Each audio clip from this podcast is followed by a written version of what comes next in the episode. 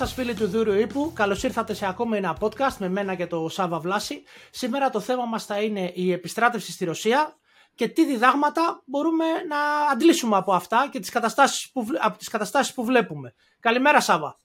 Καλημέρα Βασίλη. Νομίζω είναι λίγο νωρίς να πούμε για διδάγματα ακόμα, γιατί είναι μια εβδομάδα έχει συμπληρωθεί από την ημέρα που εξαγγέλθηκε και εφαρμόζεται η μερική επιστράτευση την οποία εξήγηλε 21 Σεπτεμβρίου να επενθυμίσουμε ο πρόεδρος Πούτιν. Σήμερα έχουμε 29 που κάνουμε αυτή την ε, εκπομπή. Ε, αλλά μπορούμε να κάνουμε οπωσδήποτε παρατηρήσεις, σχόλια βάσει κάποιων ε, πραγμάτων που βλέπουμε όλοι. Έτσι. Μπορούμε να πούμε πρώτες εντυπώσεις δηλαδή. Εντάξει, καλύτερα. Ναι, σχολιασμό δηλαδή. Ναι. Τώρα συμπεράσματα και διδάγματα θα βγουν σε κάποιο βάθο χρόνου, φαντάζομαι. Για... Θα εμφανιστούν ενδεχομένως και στα μέσα κάποια στιγμή. Ωραίο ε, φουτεράκι. Τι είναι αυτό, έπιασαν κρύα στην Αγγλία; Ε, ε, έχει, η αλήθεια είναι ότι έχει πέσει θερμοκρασία. Ευτυχώς, γιατί η αλήθεια είναι εκεί που δουλεύω να έχεις 25 και 30 βαθμούς δεν βολεύει. Ε, ναι, φουτεράκι. Κλασικός γεροντότερος και ως ε, άνθρωπος που θυμάται τον πρώτο πόλεμο του κόλπου ε, και πολλοί της γενιάς μου, ε, όπως έχω ρωτήσει αρκετούς, οι, οι πρώτες εικόνες στην τηλεόραση που είχαν ήταν τα τροχιδευτικά στη Βαγδάτη. Το θυμάσαι τη εικόνα του CNN που το είχε βάλει σε λούπα. Ήταν μια εικόνα που έπαιζε συνέχεια. Επειδή εγώ υπηρετούσα, εγώ υπηρετούσα εκείνη την περίοδο και δεν τα έβλεπα αυτά. Δηλαδή τα βλέπαμε τα τροχιοδεικτικά και αυτά όλα τα σκηνικά που, βλέπω, που λες τα βλέπαμε μετά από, σε άλλη φάση. Οπότε επειδή πάντα μου άρεσε αυτή η παραλλαγή από τα πρώτα βιβλία τότε που είχα διαβάσει και όλα αυτά ε, είδα ένα φίλο που φτιάχνει χούντι, μια εταιρεία που φτιάχνει χούντι με διάφορα σχέδια παραλλαγής. Ε, είδα, ε, λέω φέρ, το εδώ, θα το πάρουμε. Και όπως βλέπεις από μέσα, εδώ έτσι τουλάχιστον έχει και το chocolate chip για πιο παραδοσιακές ναι, ναι, ναι. Αυτό, αυτή η παραλλαγή να πούμε είναι, είχε βγει για τη νύχτα. Έτσι. Δηλαδή υποτίθεται ότι παρήχε κάλυψη όταν σε κοίταζε ο άλλος από το NVG, το νυχτερινό. Ακριβώς είναι νυχτερινή ερήμου της εποχής 80, τέλη 80, είναι αρχές 90, ας πούμε. Ναι, αυτό ήταν. Night, ναι. night, night Desert Camo, έτσι τη λέγανε. Ναι, είχα πάει και εγώ στην, είχα πάρει ένα μπούνι χάτι σε αυτή την παραλλαγή. Όταν είχα πάει Αμερική το 95, κάπου εκεί τέλος πάντων. Το οποίο όμως το έχασα σε μια παρακολουθώντας μια δραστηριότητα των ειδικών δυνάμεων εδώ στην Ελλάδα, στο Αιγαίο, ε, κάποια στιγμή. Ωραία, εμείς εδώ πέρα ακόμα έχουμε καλό καιρό, παρά κάποιες ε, βροχούλες, τουλάχιστον στην Αθήνα. Ε, αλλά ας πάμε πιο βορειά, όπως είπαμε εκεί πέρα, για την ε, Ρωσία και την Ουκρανία, να πούμε για την, ε, για την απόφαση αυτή που ανακοινώθηκε. Προφανώς, Βασίλη, νομίζω ότι όλος ο κόσμος το καταλαβαίνει, ότι 7, ε, ε, για να χρειαστεί να περάσουν 7 μήνες επιχειρήσεων ε, και να μην έχει λάβει αυτό το μέτρο η Ρωσία σημαίνει ότι τώρα κρίθηκε σκόπιμο γιατί κάποια πράγματα προφανώς δεν πηγαίνουν και τόσο καλά στο πεδίο, έτσι. Δεν είναι θέμα διπλωματίας ή κάτι άλλο. Ναι, ε, η, η, συγγνώμη, η κύρια, η κύρια, περιγρα... η κύρια, το narrative, συγγνώμη, ξέχασα την ελληνική λέξη, τόσο καιρό ήταν το ότι αφήγημα. το αφήγημα, είδες, ευχαριστώ, ότι δεν ήθελε να αποφύγει ο πρόεδρος Πούτιν να κηρύξει επιστράτευση, η μερική επιστράτευση, διότι κοστίζει πολιτικά. Ο, ε, ε, διάβασα μια ωραία ανάλυση ότι τόσα χρόνια ε, ο, οι, ο, οι άνθρωποι που είχε στείλει ο Πούτιν είτε στην Τσετσενία είτε στη, ε, στη Γεωργία ήταν το επαγγελματικό κομμάτι του στρατού. Οπότε η ρωσική κοινωνία ήταν ότι αυτοί πολεμάνε, εμείς μένουμε ήσυχοι. Κάπως όπως στις δυτικές κοινωνίες, αν θέλεις, ας πούμε. Ήταν λίγο ότι Εμείς δεν χρειάζεται να ασχοληθούμε με αυτά, δεν ασχολούμαστε και με την πολιτική. Ότι αυτή ήταν η, το κοινωνικό συμβόλαιο που είχε επικρατήσει στη Ρωσία. Ε, τώρα αυτή η μερική επιστράτευση αγγίζει τον πληθυσμό. Η, μάλλον η επιστράτευση άγγιζε τον πληθυσμό και ήταν κάτι το οποίο ήθελε να αποφύγει ο Πούτιν. Ε, από ό,τι φαίνεται δεν μπορεί να το αποφύγει, το οποίο είναι και μπορούμε να ε, συζητήσουμε τους λόγους ε, γιατί και δεν μπορεί να το αποφύγει και νομίζω ότι εδώ γίνονται κάποια πράγματα validate από θέμα απολειών, από θέμα προβλημάτων, δηλαδή γιατί να φωνάξεις 300.000 κόσμο αν έχεις χάσει μόνο 6.000 κόσμο όπως λέει ο Σοϊγκού ας πούμε; Είναι μια ερώτηση. Λοιπόν, ε, και φαίνεται ότι ήδη υπάρχουν αντιδράσεις. Δηλαδή έχω δει ένα εύρος ε, αντιδράσεων στην, στην ε, επιστράτευση. Έχουμε από πυροβολισμούς ε, ε, ανθρώπων που κάνουν την επιστράτευση εκ μέρους του, του ρωσικού κράτους, ε, αξιωματικούς διάφορα, μέχρι έχω δει και πολύ ωραία βίντεο τα οποία δείχνουν να γίνεται σοβαρή εκπαίδευση και κάποια προετοιμασία. Είδα μάλιστα ένα ωραίο βίντεο το οποίο ήταν ε, εκπαίδευση σε ενέδρα και σε κίνηση οχημάτων από τους Ρώσους ε, επίστρατους οι οποίοι θα πηγαίνανε στην Ουκρανία. Αλλά όπως είπα υπάρχει ένα τρομερό εύρος από πυροβολισμούς, ξύλο, ε, άθλιες συνθήκες μέχρι και το σωστό πράγμα που στο τέλος. Υπάρχει όλο το φάσμα ας πούμε. Ναι, καλά, είναι προφανές ότι ε, δεν είναι μόνο κάποιοι που αντιδρούν. Υπάρχουν και αυτοί που παρουσιάζονται κανονικότατα, χωρίς αντιρρήσεις, ε, πάνε να κάνουν το καθήκον τους, όπως το αντιλαμβάνονται και πολύ καλά κάνουν για την πατρίδα τους. Και από εκεί και πέρα υπάρχει μια κατηγορία ανθρώπων που διαδηλώνουν, οι οποίοι μπορεί και να μην εμπλέκονται, να μην, ε, τους απασχολεί, να, να μην έχουν προσκληθεί. Δηλαδή, γυναίκες, για παράδειγμα, που κάνουν δια, διαμαρτυρίες κατά της επιστράτευσης γενικώς. Και υπάρχουν και κάποιοι οι οποίοι την κοπανάνε από τη χώρα κτλ. Δηλαδή, βλέπουμε αυτοκινητοπομπές στα σύνορα ή παίρνουν το αεροπλάνο και εξαφανίζονται. Αλλά αυτό δεν σημαίνει ότι δεν υπάρχει κόσμος που παρουσιάζεται στι μονάδες. Ε, το θέμα είναι τι γίνεται. Ναι. Ε, και επειδή, ας πούμε, για παράδειγμα, ο άλλος που πυροβόλησε τον στρατολόγο και όλα αυτά κτλ. είναι λίγο το, το παρασκήνιο ή το περιθώριο ή το ανέκδοτο ας πούμε της όλης υπόθεσης, ε, η μεγάλη εικόνα είναι ότι γίνεται μια διαδικασία ε, μερικής επιστράτευσης Τώρα δεν ξέρω, ανέφερε το νούμερο το 300.000, όπως και ο περισσότερος κόσμος, γιατί αυτό ανακοινώθηκε από τον Υπουργό Άμυνας, έτσι, τον Σοϊγκού. Υπήρχε Αλλά... όμως μια παράγραφος, λένε, έτσι, η οποία υποτίθεται ότι έλεγε μέχρι ένα εκατομμύριο. Και αν όποιος παρακολουθεί πάλι, ό,τι, ό,τι μπορείς να δεις από τα social media, βέβαια, με ό,τι εικόνα μπορείς να προκαλέσει. Γιατί κάποιες φορές και ανοιχτές πηγές ή, ή κάποιος που το ποστάρει αυτό, στην ουσία δεν είναι αυτός που λέει ότι είναι. Υπάρχουν άνθρωποι που λένε ότι εγώ δεν είχα υπηρετήσει, γιατί ήμουνα, ξέρω εγώ, κάτι. Και παρόλα αυτά μου ήρθε χαρτί επιστράτευσης. Οπότε πόσο εγώ μπορώ να πάω. Οπότε, αν ε, ε, δεν είναι οι άνθρωποι που έχουν υπηρετήσει και είναι όλοι, καταλαβαίνουμε ότι το, το μερική δεν ισχύει. Αν ναι, υποθέσουμε ότι αυτό είναι αλήθεια, έτσι. Ναι, αλλά προφανώς αναφέρεσαι στο, στην παράγραφο 7 που ε, έγραφε καθαρά η, το διάταγμα ότι είναι απόρριτη για λόγους εθνικής ασφαλείας κτλ. Και, δεν, και υπάρχουν ναι, κάποιες ε, ε, εκτιμήσεις ότι αυτό το πράγμα εκεί πέρα όριζε πραγματικά ποιο είναι το αριθμός των προς ε, πρόσκληση ε, εφέδρων. Ε, ο Σοϊγκού ανέφερε μέχρι 300.000. είπε ότι θα είναι σταδιακά. Δεν πάμε λέει, να μαζέψουμε όλη τη σοδιά κατευθείαν. Δηλαδή το έθεσε και λίγο παραστατικά. Αλλά εμένα αυτό που έτσι σημαδίζεται στο μυαλό μου σαν, σαν εκτίμηση και σαν εικόνα μετά από όλα αυτά, δηλαδή ναι, όντως, όπως είπες και εσύ, βγήκαν κάποιοι και είπαν ότι δεν είναι 300.000. Στην ουσία, η μυστική πρόβλεψη που κρατήθηκε μυστικό είναι 1.200.000. Ή άλλος λέει 1 εκατομμύριο, ή άλλος λέει 1,5 εκατομμύριο. Δηλαδή, και αυτό φαίνεται από το ότι. Όχι φαίνεται, και αυτό μπορεί να πεις ότι ενισχύει μια τέτοια υπόθεση, το ότι καλούν μεγάλης ηλικίας ανθρώπους, τους έχουμε δει.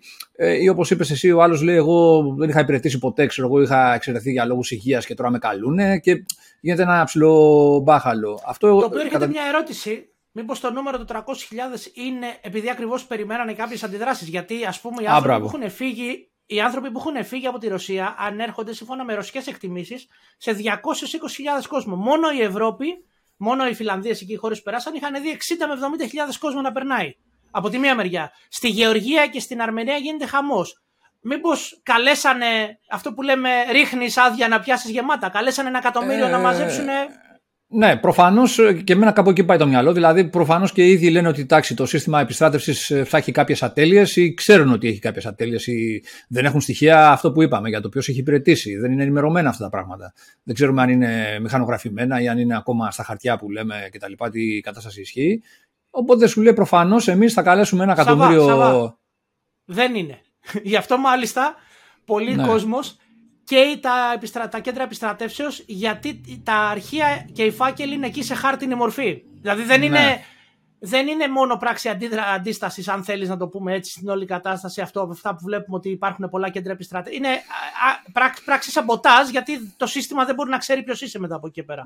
Ναι, αλλά υπάρχει και το ενδεχόμενο σου λέει να καλέσουμε ούτως ή άλλως περισσότερο κόσμο για να δούμε ο άλλος ε, θα έχει προκύψει πρόβλημα υγείας ε, οι καταστάσεις επιστατεύσεω δεν είναι ενημερωμένο ότι ο ΑΒ, Γ έχουν ζητήματα, ο άλλος έχει χάσει το χέρι του, ο άλλος έχει κάποιο θέμα σοβαρό υγείας κτλ. Οπότε σου λέει ένα πάρα πολύ μεγάλο ποσοστό με τον ΑΒ τρόπο θα, εκ των πραγμάτων δεν θα μπορεί να υπηρετήσει, να προσφέρει έργο. Α καλέσουμε παραπάνω για να ε, πετύχουμε ένα στόχο ο οποίος μπορεί να είναι τα 300.000 άτομα που ανέφερε ο πρόεδρος ε, Σοϊγκού.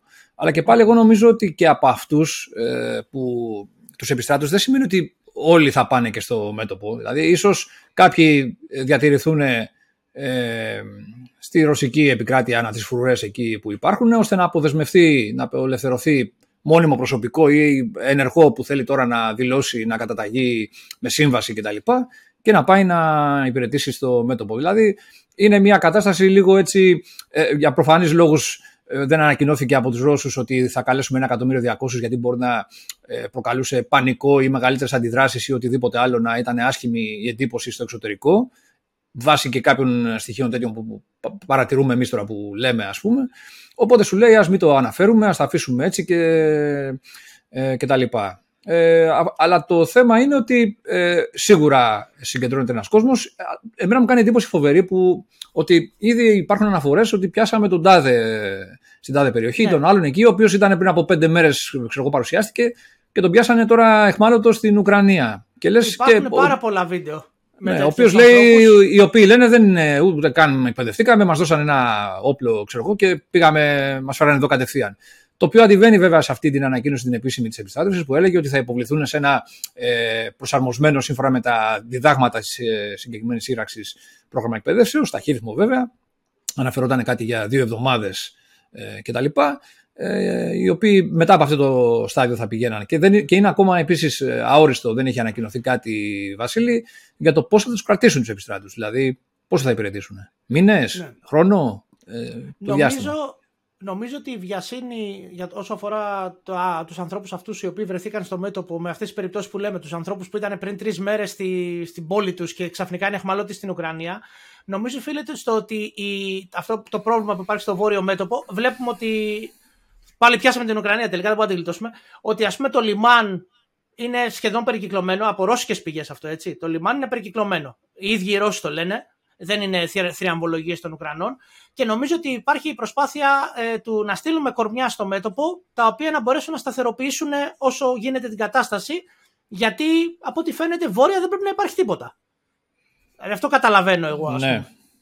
Ναι. Γιατί οι Ουκρανοί συνεχίζουν και περνάνε, περνάνε ποτάμια, περνάνε χωριά, περνάνε. Δηλαδή... Εντάξει, η, η μάζα σίγουρα τους ενδιαφέρει, αφού όπως είπες ε, και εσύ, ε, μάλλον φάνηκε και στην επίθεση που έγινε στον τομέα του Χαρκόβου ότι δεν είχαν κόσμο εκεί να. Και με τα ε... λεγόμενα του Περικλή. Πολλοί φύγαν, απλά φύγαν, έτσι. Ναι, ναι, ναι. Λοιπόν, οπότε είναι δεδομένο ότι όταν καλείς ε, ένα πολύ μεγάλο αριθμό χιλιάδων επιστράτων, θέλεις να δώσεις και έμφαση και στην, ε, στην, στην αριθμητική σου δύναμη. Από εκεί και πέρα τώρα το πώς θα αξιοποιηθούν αυτοί οι έφεδροι, οι επίστρατοι μάλλον, ε, σε τι καθήκοντα θα αναλάβουν, ε, ειδικότητες κτλ.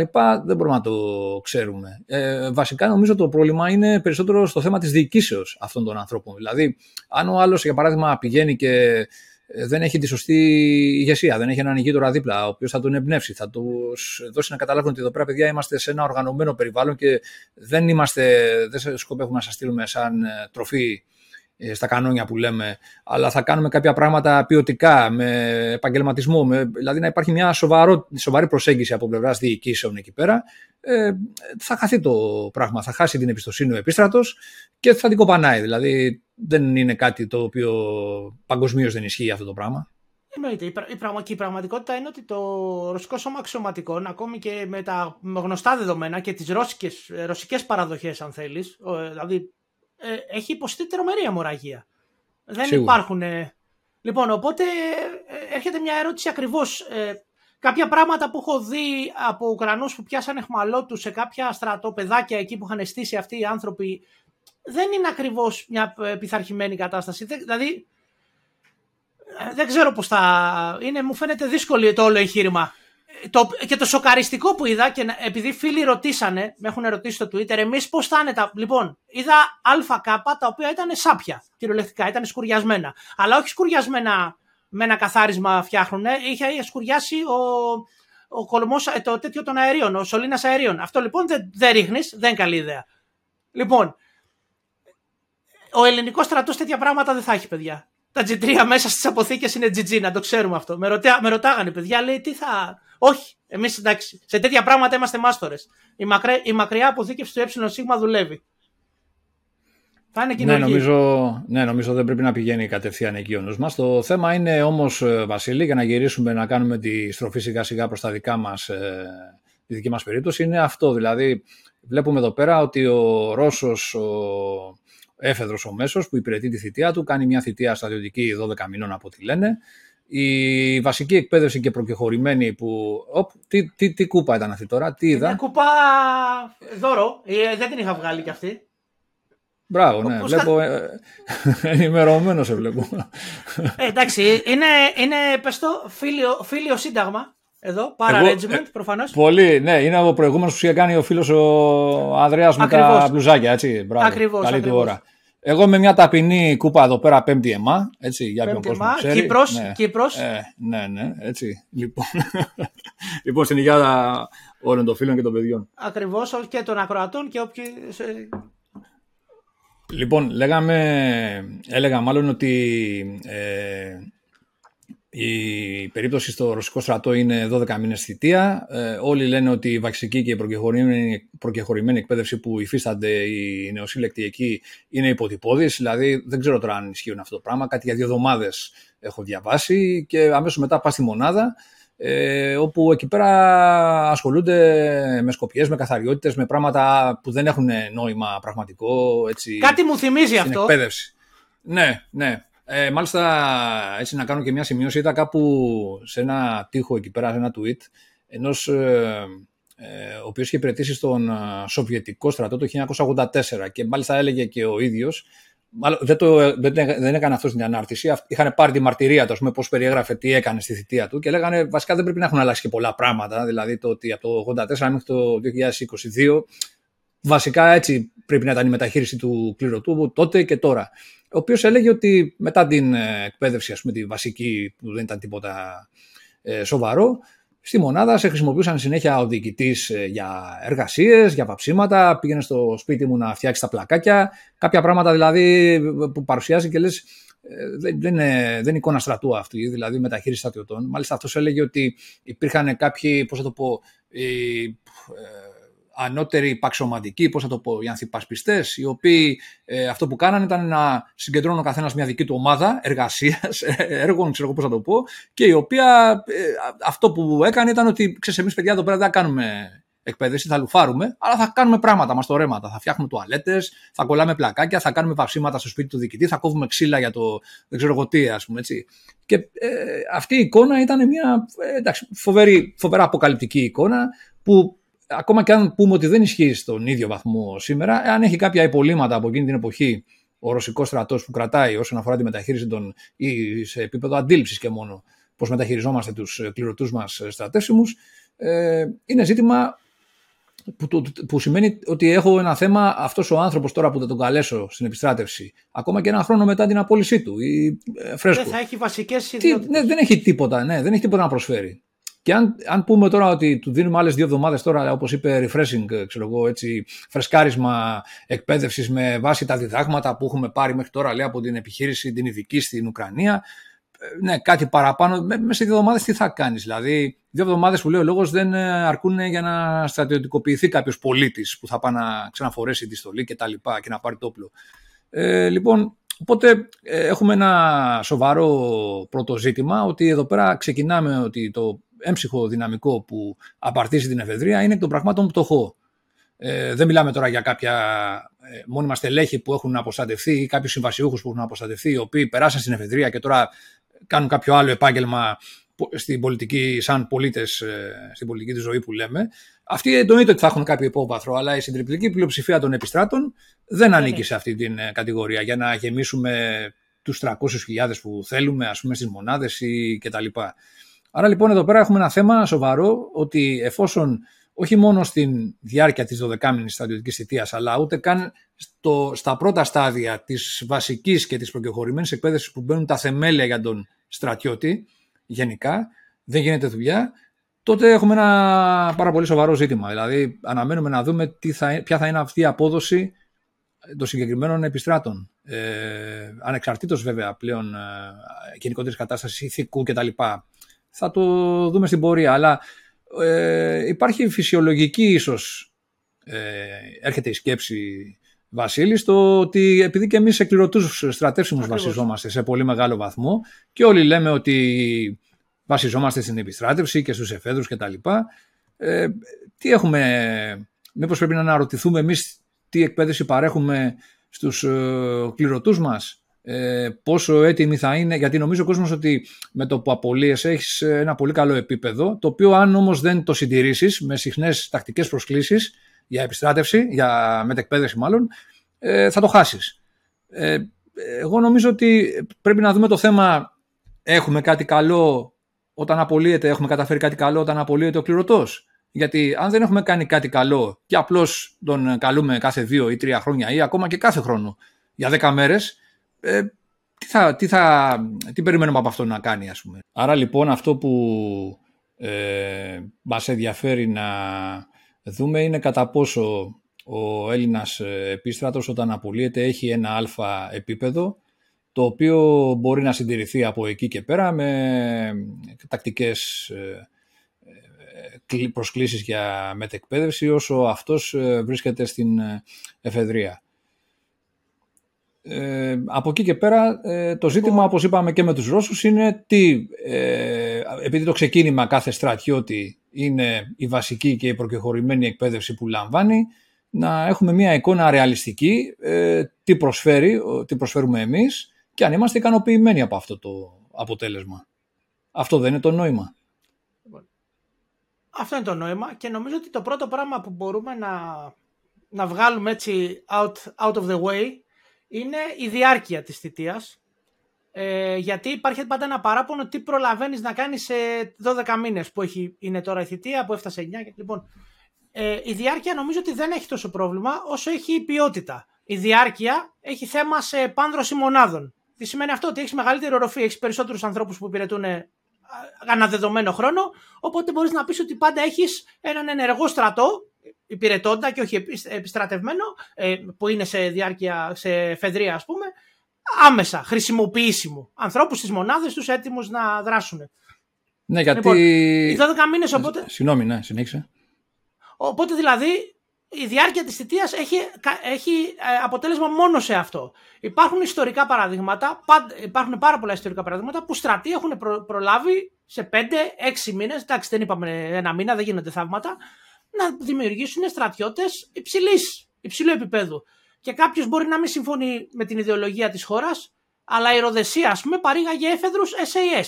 Και θα μου πεις το επίπεδο του αντιπάλου ήταν χαμηλό, γιατί μιλάμε για αντάρτες, αλλά οι νεαροί αυτοί οι 20χρονοι, αυτά που έπρεπε να κάνουν τα κάνανε. Πορείες στη Σαβάνα, ε, διαβίωση στο Ήπεθρο, Βολές. Ε, καταδρομικές οι οποίες έχουν μείνει ιστορικές, βολές. Λοιπόν, ε, δεν λέω για την εκπαίδευση, λέω τα αποτελέσματα που φέρανε. Ναι. Ε, οπότε θέλω να πω ότι η ποιότητα είναι πολύ πιο σημαντική. Οπότε για να, όπως είπες, τι επίπεδο εκπαίδευσης ισχύει στον ε Ε, κοίτα να δεις, το παράπονο μου ας πούμε είναι, εγώ ένα, ένα παράδειγμα που πάντα μου αρέσει να φέρνω είναι δεν έμαθα να αριθμίζω. Δηλαδή, να αριθμίζω το όπλο μου. Το κάνεις έτσι μηχανικό zero, mechanical zero όπως λέγεται. Το κάνεις έτσι zero. Ε, κάνεις τη βολή και έρχεται ο αξιωματικός με το λέθερμα και στο ρυθμίζει, ας πούμε. Τα μάθα σαν επόπ αυτά τα πράγματα. Ε, δεν θα έπρεπε να τα μάθω σαν επόπ. Ναι, εγώ που δεν έκανα επόπ, να σου πω ότι αυτά τα πράγματα ο κληρωτό δεν τα μάθαινε ποτέ. Δηλαδή, ήταν θέματα όλα. Υπήρχε ένας λοχαγός, ο οποίος περνάγαν όλα από το χέρι του. Και σε πολύ μικρότερο βαθμό δηλαδή, ακόμα και οι βοηθοί του, οι δημιουργήτε κτλ. Βλέπεις, λες, κάτι γίνεται. Δηλαδή, αν αυτός ο άνθρωπος πρέπει να μου ρυθμίσει το όπλο, να μου κάνει εκείνο κτλ., εγώ τι θα κάνω. Δηλαδή, ε, δεν ε, πρέπει να μάθω κάποιες δεξιότητες να αποκτήσω και εγώ να έχω ε, κάποια βασικά πράγματα. το, το οποίο μπορούμε να το πιάσουμε. Εντάξει, έχουμε πιάσει τη θητεία, αλλά να κάνουμε μια εισαγωγή με τη γενική γκρίνια. Ε, Είπες αυτό το πράγμα. Ο λοχαγό. Ναι. Ο λοχαγό λοιπόν δεν είναι δουλειά του να προσέχει το χρονόπουλο αν ξυρίστηκε το πρωί, να πούμε την αλήθεια. Η δουλειά του λοχαγού είναι να διοικεί το λόχο του.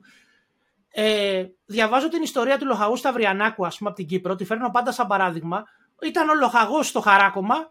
Ένας λοχεία έφερε, ας πούμε, ε, είχε, όχι αντιρρήσεις, είχε ερωτηματικά για το τι είναι η αποστολή της Ελδίκη στην Κύπρο, ή μάλλον εκεί που είχαν ταχθεί, αν θα ήταν η 300 του Λεωνίδα και αν θα πεθαίναμε έτσι και τον επανέφερε στην τάξη ο λοχαγός. Περιτώ να πούμε ότι σε άλλους στρατούς αυτό γίνεται από το στρατιώτη και τον επαναφέρει στην τάξη ο ομαδάρχη του, ή ο λοχεία, ή ο αρχιλοχεία λόχου. Δεν είναι δουλειά του αξιωματικού να κάνει τέτοιες, ε, τέτοια πράγματα. Και ένα καλό παράδειγμα είναι η μάχη του Hero Kitting. Το, όχι, το Combat Outpost Kitting. Ε, μάλιστα, ο οποίο είχε την ταινία. Στο Αφγανιστάν. Λοιπόν, ε; Ο λοχαγός έλειπε. Στο Αφγανιστάν. Ο λοχαγός έλειπε ο υπολογαγός Μπάντερμαν που ήταν ο διοικητής του, του, του, ας πούμε, του Outpost επειδή ο λοχαγός έλειπε, τι έκανε στη μάχη όταν ε, δεχτήκανε μια επίθεση από περίπου 300 ε, Ταλιμπάν; Μιλάμε για μια δύναμη τώρα δημιουργίας, έτσι, αν. Όχι, ήταν λίγο παραπάνω, αλλά τέλος πάντων οι Ταλιμπάν ήταν. Βγήκε ο υπολογαγός να πάρει ένα τυφέκιο και να ρίχνει; Όχι. Γιατί τι θα κάνει αυτό τον υπολογαγό, άλλον ένα φόρο. Ο υπολογαγός ήταν στο Tactical Operation Center ε, και κανόνιζε πυρά όλμων και πυρά αεροπορίας. Και διοικούσε τη μονάδα του. Ήρθε ο Λοχίας, ο οποίος τελικά πήρε και το μετάλλιο της τιμής, ο Λοχίας Κλίν Τρόμεσα, και βγάλανε ένα σχέδιο δράσης και αυτό εφαρμόσανε. Ναι, συντονιζόταν, δηλαδή, ανέφεραν ήταν... οι ομαδάρχες και τα λοιπά, τι γίνεται, την κατάσταση και τα λοιπά και λάβανε ε, κατά την κρίση του και την εικόνα που σημάτισε για τον αγώνα ο επικεφαλής, ενεργούς ανάλογα. Δεν βγήκε ο Πολοχαγός να πάρει το τυφέκιο και να πει άντε πάμε. Γιατί, γιατί δεν χρειάζεται να το κάνει αυτό. Γι' αυτό υπάρχουν οι ομάδες και ομαδάρχες και λοχίε. Ε, ούτε όπως ας πούμε η ιστορία του Κατσάνη στην Κύπρο, που εντάξει, θα μου πεις ήταν μια επίθεση, έπρεπε να ηγηθεί δια του παραδείγματος δεκτά όλα αυτά. Αλλά πρέπει να πάει το αγματάκι μπροστά. Ναι, όλα αυτά που συζητάμε δηλαδή, μια εικόνα έτσι πολύ γενική, είναι ότι όταν όλα τα πράγματα δείχνουν να περνάνε από το χέρι ενός ανδρός, ενός ανθρώπου, του αξιωματικού, τότε αναρωτιέσαι για το τι έχει γίνει με τους από κάτω. Δηλαδή, δεν έχουμε εμπιστοσύνη στις ικανότητέ τους, δεν έχουμε, ε, δεν έχουμε, ξέρουμε ότι δεν τους έχουν, δεν τους έχουμε δώσει την απαραίτητη εκπαίδευση ώστε να αναλάβουν πρωτοβουλία, να αξιολογούν καταστάσεις και να εκτιμούν και να αντιδρούν. Ε, Κάπως έτσι. Αυτά όλα για να το επαναφέρουμε λίγο τη συζήτηση, από πού πηγάζουν, ε, από το ότι ο στρατιώτης ε, που θα παρουσιαστεί, ο νεοσύλλεκτο που θα παρουσιαστεί στο ε, στρατόπεδο για να εκπληρώσει τη θητεία του, δεν απαραίτητο να ξυπνάει να ξυπνούσε μέχρι τότε σαν πολίτης από το κρεβάτι του και να έπαιρνε ένα όπλο και να έκανε σκοποβολή ή να έκανε μια πορεία κτλ. Άρα λοιπόν εδώ πέρα έχουμε την σταθερή έτσι, διαδικασία που πρέπει να υποστεί μια βασική και μια προκεχωρημένη εκπαίδευση. Η βασική εκπαίδευση, έτσι για να μην τα πολυλογούμε, τι είναι, ουσιαστικά είναι μια προπαίδευση, είναι μια περίοδος που ε, ο στρατιώτης έτσι εγκληματίζεται στη στρατιωτική ζωή, μαθαίνει κάποια πράγματα για τις διαταγές, της, ε, την κατάσταση ε, που διέπεται από πλευράς ιεραρχίας και το πώς το πλαίσιο στο οποίο ενεργεί ένας στρατιώτης κτλ. Γίνεται κάποια ε, αξιολόγηση Α στο θέμα της φυσικής κατάστασης, να δούμε τι ικανότητες έχουν κάποια εμπόδια, κάποιος στίβο μάχης κτλ.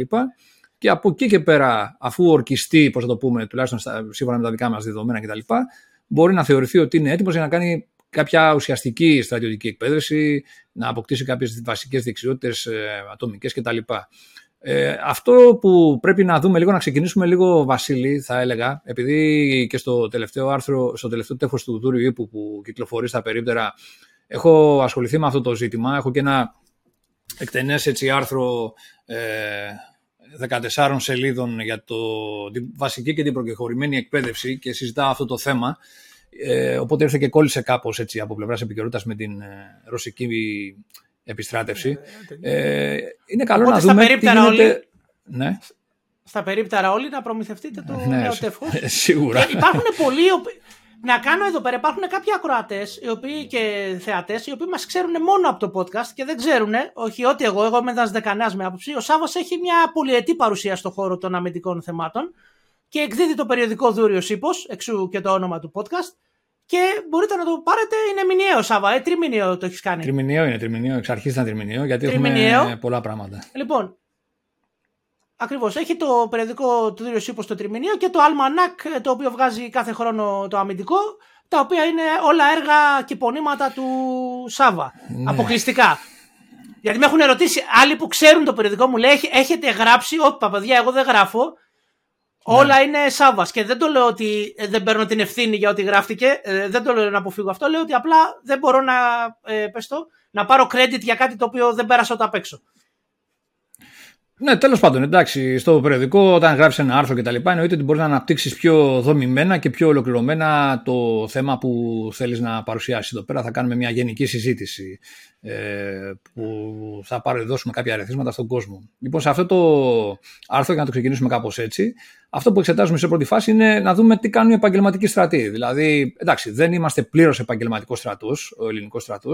Έχει σε μεγάλο βαθμό έτσι, ένα ποσοστό ε, αποφύτων από παραγωγικές σχολές. Έχει και τους ε, ΕΠΟΠ, έχει και τους ΣΟΒΑ και από εκεί και πέρα υπάρχουν και οι κληρωτοί θητείας που εκπληρώνουν τη θητεία τους, οι στρατεύσιμοι που λέμε.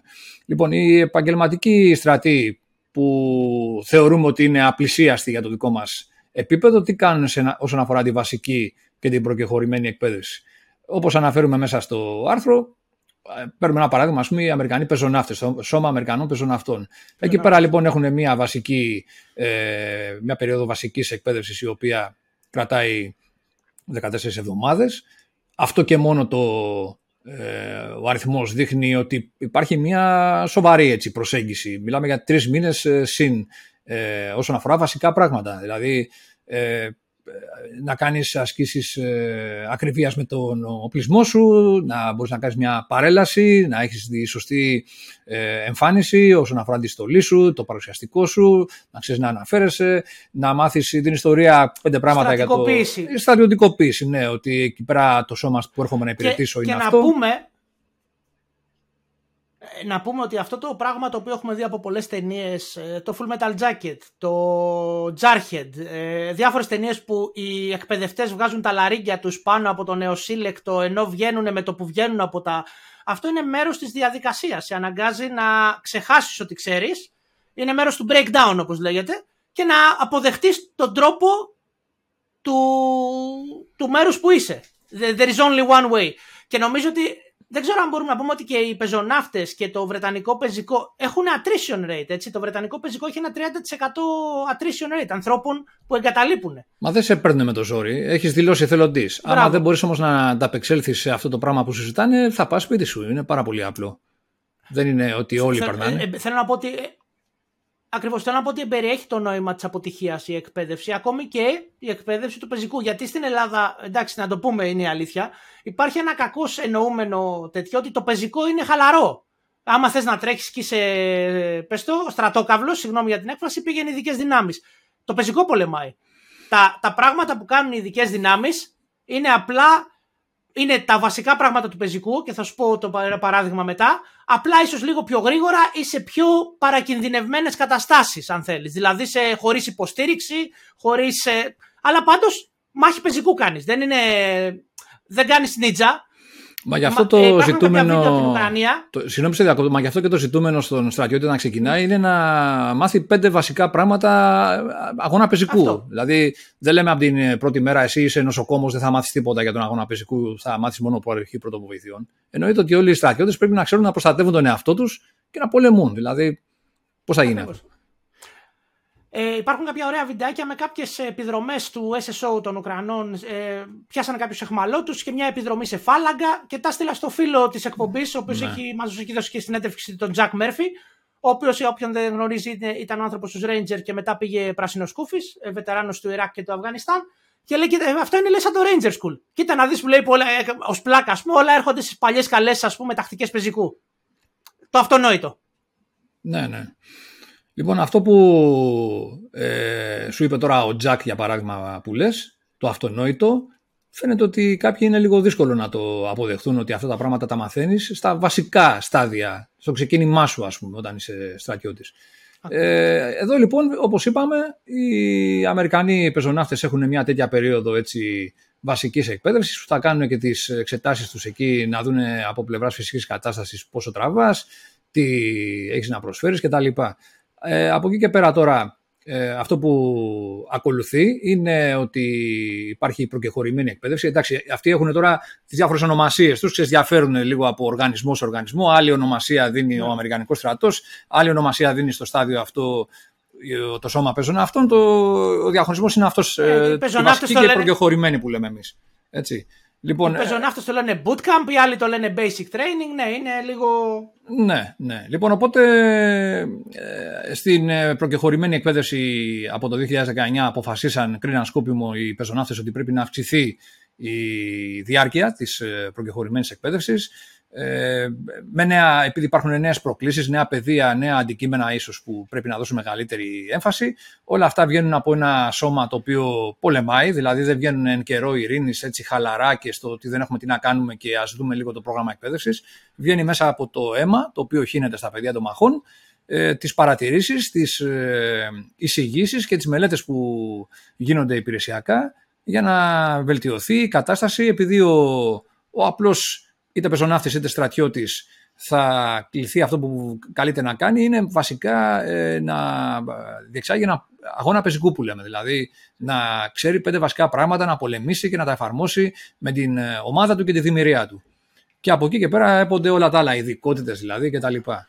Ε, θέλεις να διαβάσεις μήπως εκείνο το σημείο που λέει ε, τα...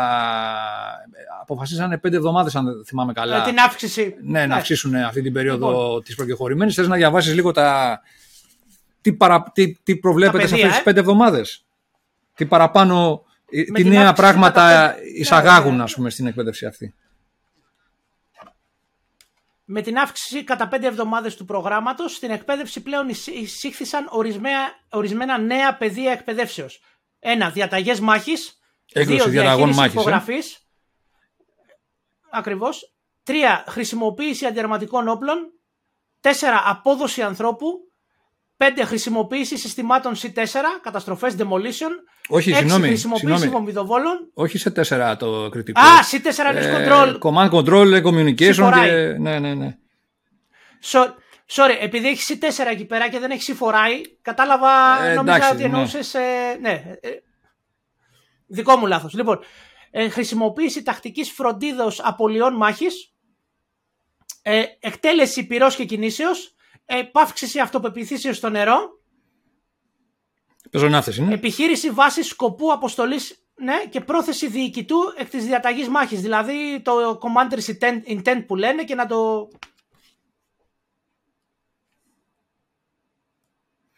Ναι, λοιπόν... Ε... Αυτά ήταν τα, τα 11 νέα σημεία. Ναι. Ε, αυτά τώρα ε, είναι κάποια αντικείμενα τα οποία κρίναν μου οι Αμερικανοί όπως είπαμε ότι πρέπει να ε, εισαχθούν στο στάδιο της προκεχωρημένης εκπαιδεύσεως. Δηλαδή, ε, ξέρεις, υπήρχε και η νοοτροπία που λέει εντάξει αυτά τα μαθαίνεις μονάδες ε, ο κόσμος. Θα πάει εκεί, θα παρακολουθήσει το τάδε σχολείο, δεν ξέρω εγώ τι ας πούμε, αλλά προφανώς κρίναν μου ότι σου λέει ένα βασικό επίπεδο σε αυτά τα πράγματα, στην έκδοση διαταγής μάχης, ε, σε όλα αυτά που, αναφέ, που ανέφερες τώρα, πρέπει να τα αποκτήσει από την αρχή της πορείας τους στην προκεχωρημένη εκπαίδευση. Ναι.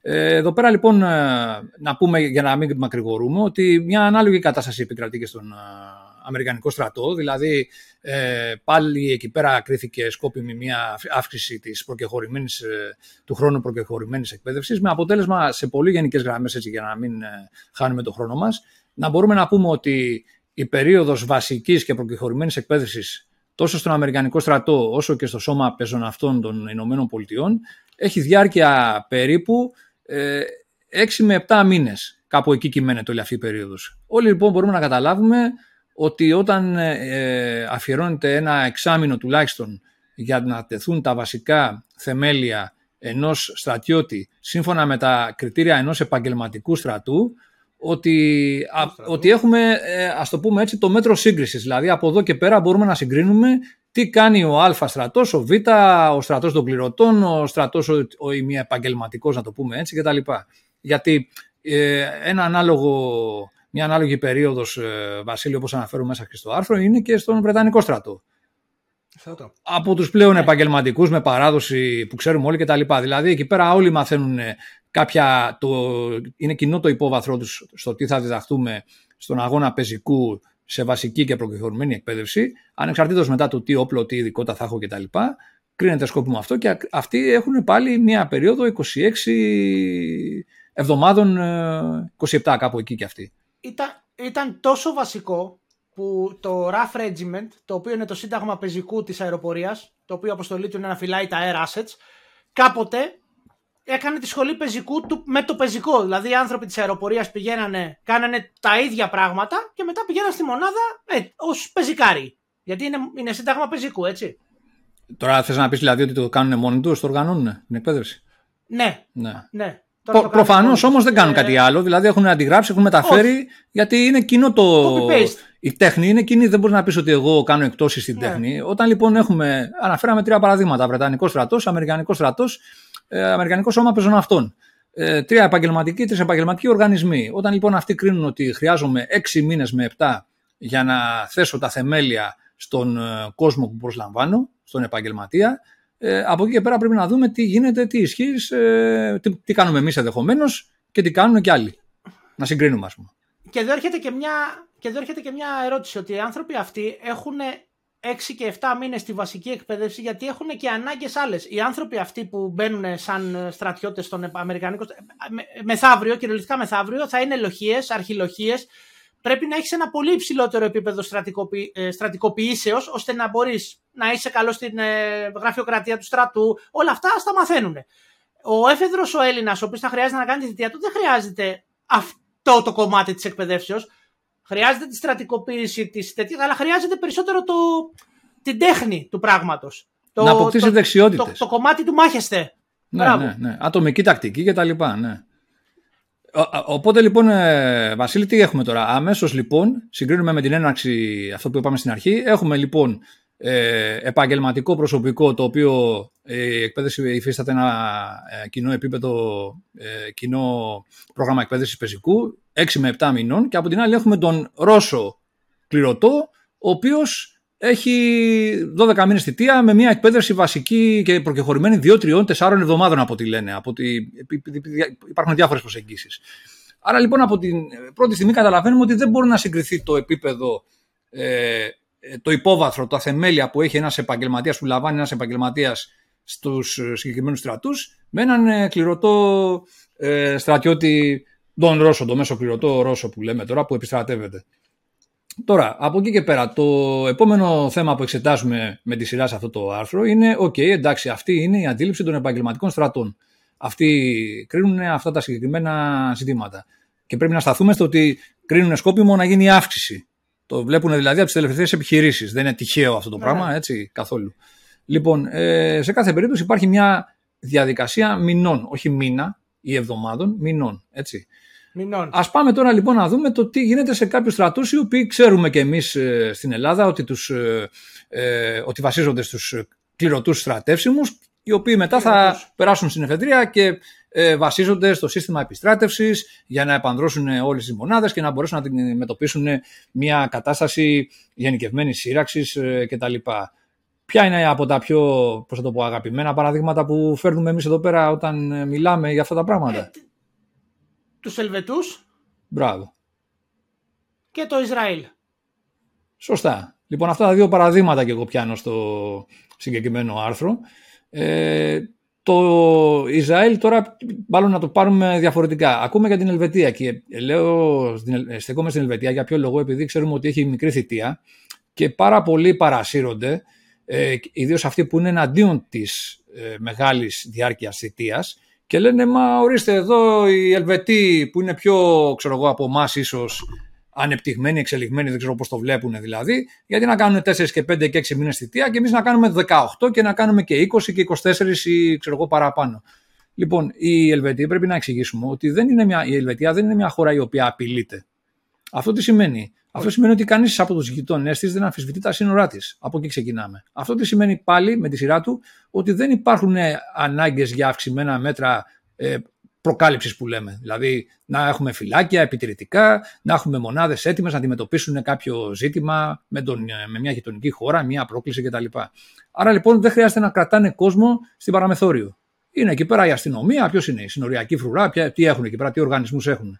Λοιπόν, από εκεί και πέρα, οι μονάδες οι ίδιες, οι μονάδες αυτές καθ' αυτές του ελβετικού στρατού, δεν χρειάζονται να βρίσκονται σε κατάσταση υψηλής ετοιμότητας. Δηλαδή με υψηλή επάνδρωση, και με ετοιμότητα ας πούμε, για να κινηθούν σε μία μέρα, σε μερικές ώρες κτλ. Γιατί γίνεται αυτό, γιατί δεν υπάρχει απειλή.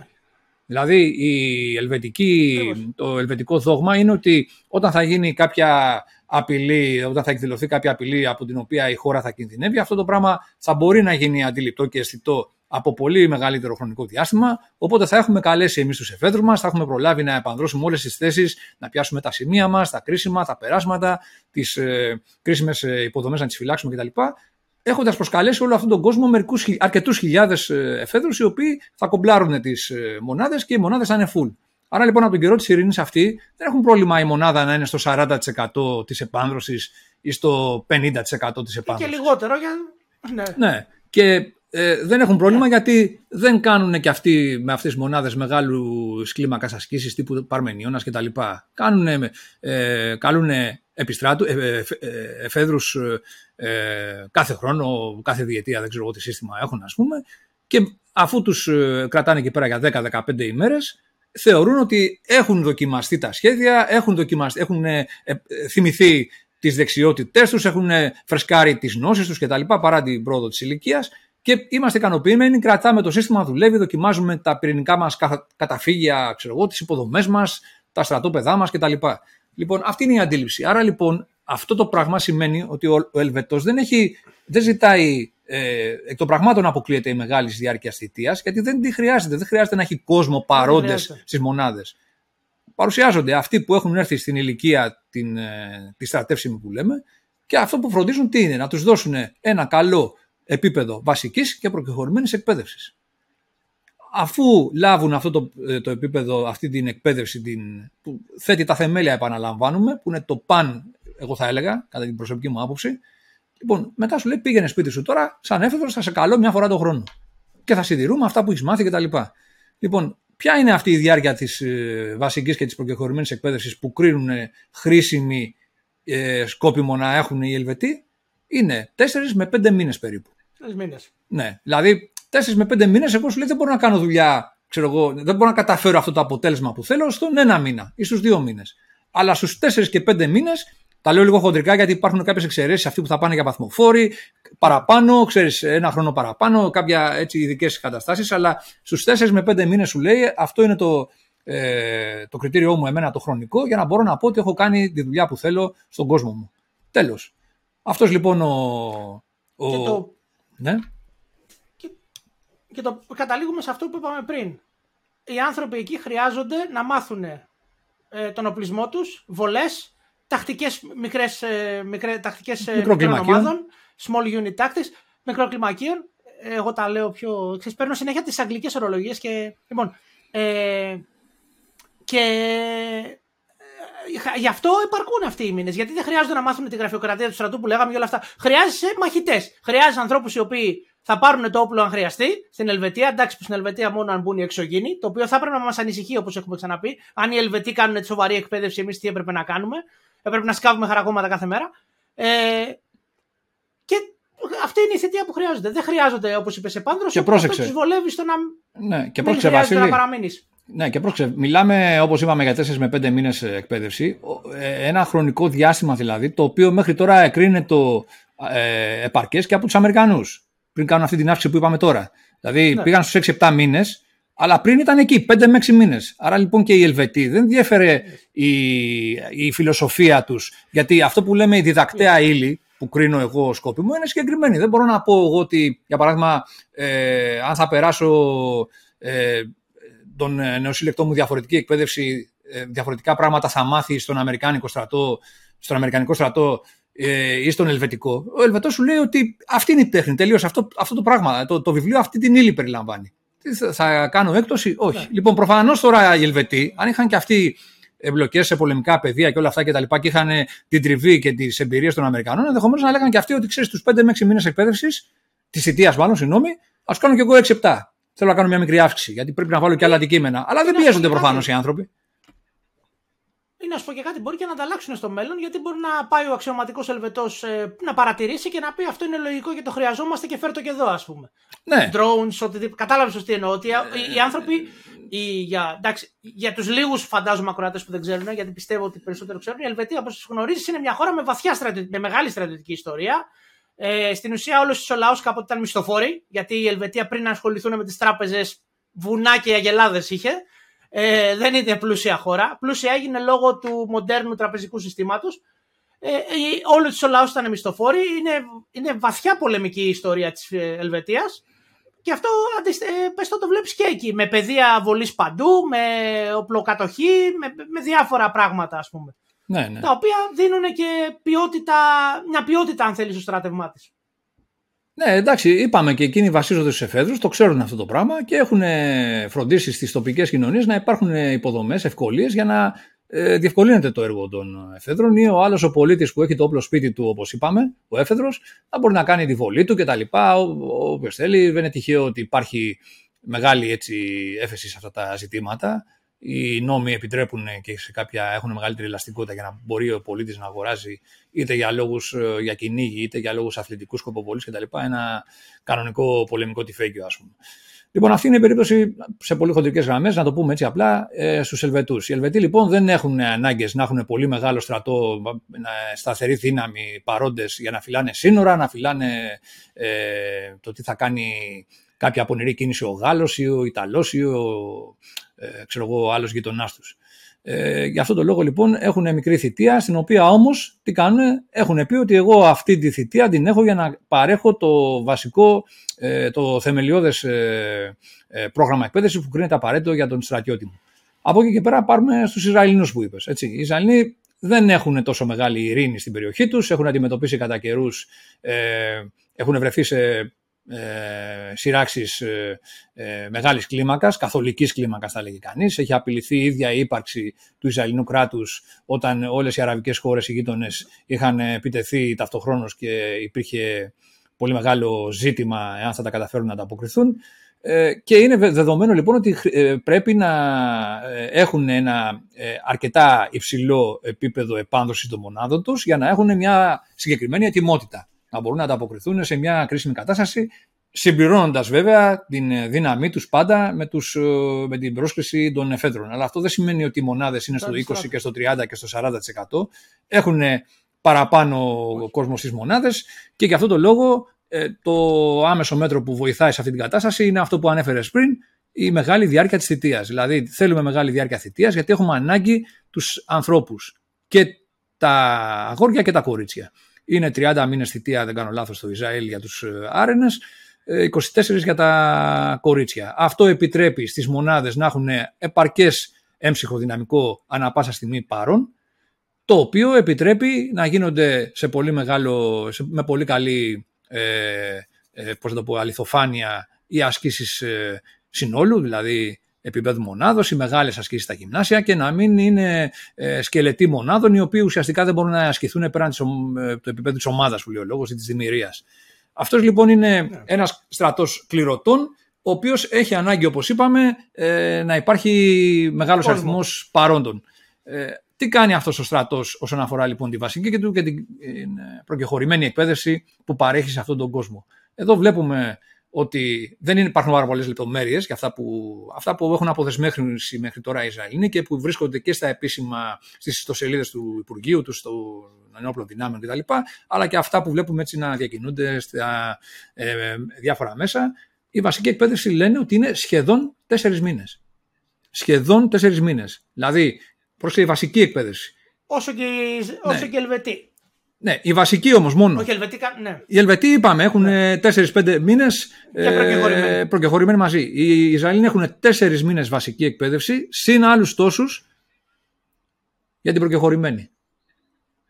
Δηλαδή οι Ισραηλοί έχουν 8 μήνες, πολύ χοντρά το λέμε, αντί να είναι 7,5, ξέρω εγώ πόσο να είναι, ε, έχουν συνολικά χρόνο αφιερώνουν για τη βασική και την προκεχωρημένη εκπαίδευση μεγαλύτερο ακόμα και τους επαγγελματικούς στράτους που εξετάσαμε πριν.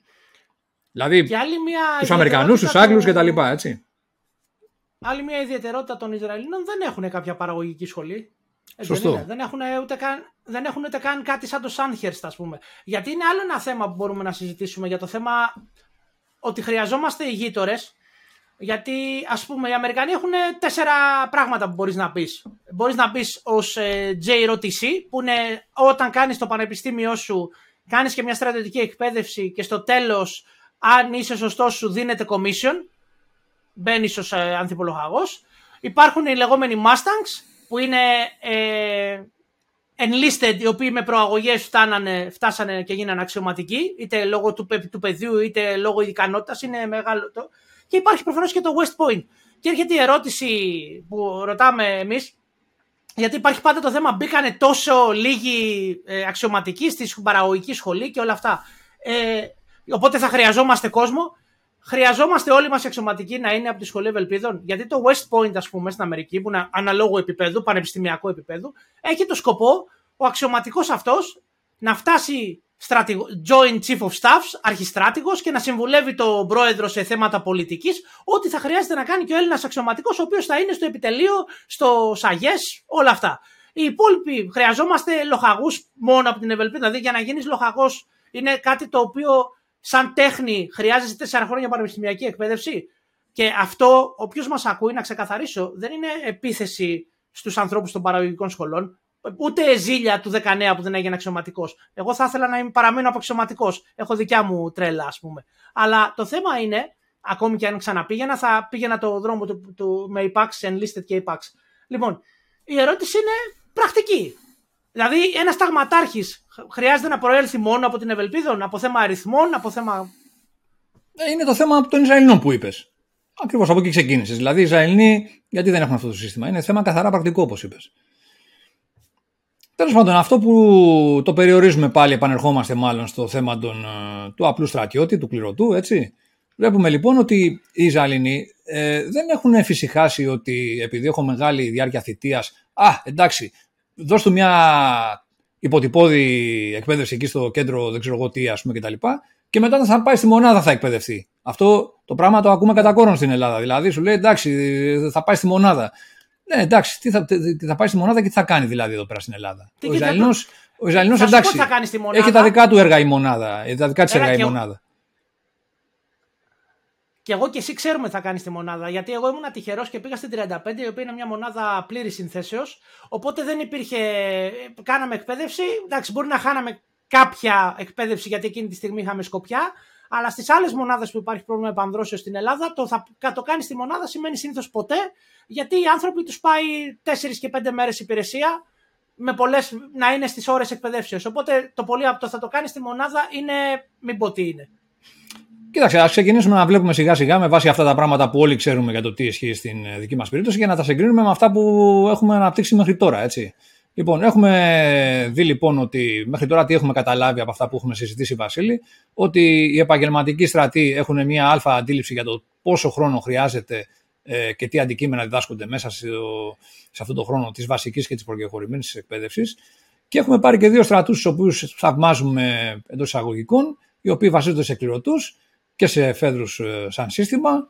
Και βλέπουμε ότι ούτε αυτοί ε, έχουν διαφορετική άποψη όσον αφορά τη βασική εκπαίδευση και την προκεχωρημένη, τη διάρκεια της δηλαδή και προφανώς και την ανάλογη ύλη, να το πούμε έτσι απλά, που διδάσκονται. Mm. Δεν κάνουν κάποια έκπτωση λοιπόν. Θεωρούν δηλαδή, αποδίδουν την ίδια σημασία και αυτοί οι δύο στρατοί κληρωτών στο στάδιο της βασικής και της προκεχωρημένης εκπαίδευσης. Δεν το υποβαθμίζουν.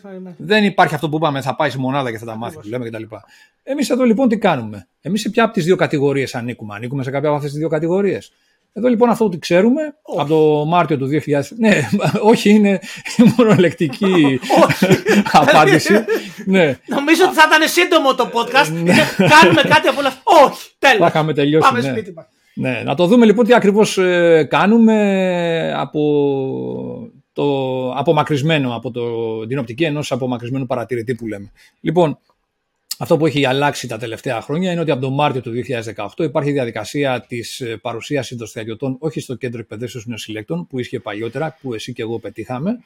Είναι η διαδικασία της παρουσίασης ε, ε, 23 νομίζω, δεν θυμάμαι, ε, σημεία υποδοχής οπλιτών τα λένε. Τα οποία είναι στρατόπεδα, παρουσιάζεται ο νεοσύλλεκτο και θα περάσει τρεις μέρες περίπου εκεί πέρα για να χρεωθεί τα υλικά του, να μάθει πέντε πράγματα κτλ. και, και να ε, ετοιμαστεί για να παρουσιαστεί μετά στη μονάδα βασικής εκπαιδεύσεως. Έτσι λέγονται τώρα. Μονάδες βασικής εκπαιδεύσεως είναι κάποιες μονάδες που ανήκουν σε σχηματισμούς, στα πρόσω, δηλαδή νησιά κατά βάση και ναι. ε, Εύρο, αλλά και κάποια σκόρπια στη Μακεδονία και τα λοιπά και λίγο πιο κάτω έτσι ε, Θεσσαλία και τα λοιπά όπου εκεί πέρα υποτίθεται ότι θα λάβει, την, ε, όπως λέει και η ονομασία, μονάδες βασικής εκπαιδεύσεως. Θα λάβουν τη βασική τους εκπαίδευση. Η βασική εκπαίδευση είναι μια διαδικασία η οποία στον ελληνικό στρατό στην παρούσα φάση με θητεία 12 μηνών για υπηρεσία ε, στα, σε μονάδες ε, στην ε, παραμεθόριο ή 9 μηνών για όσους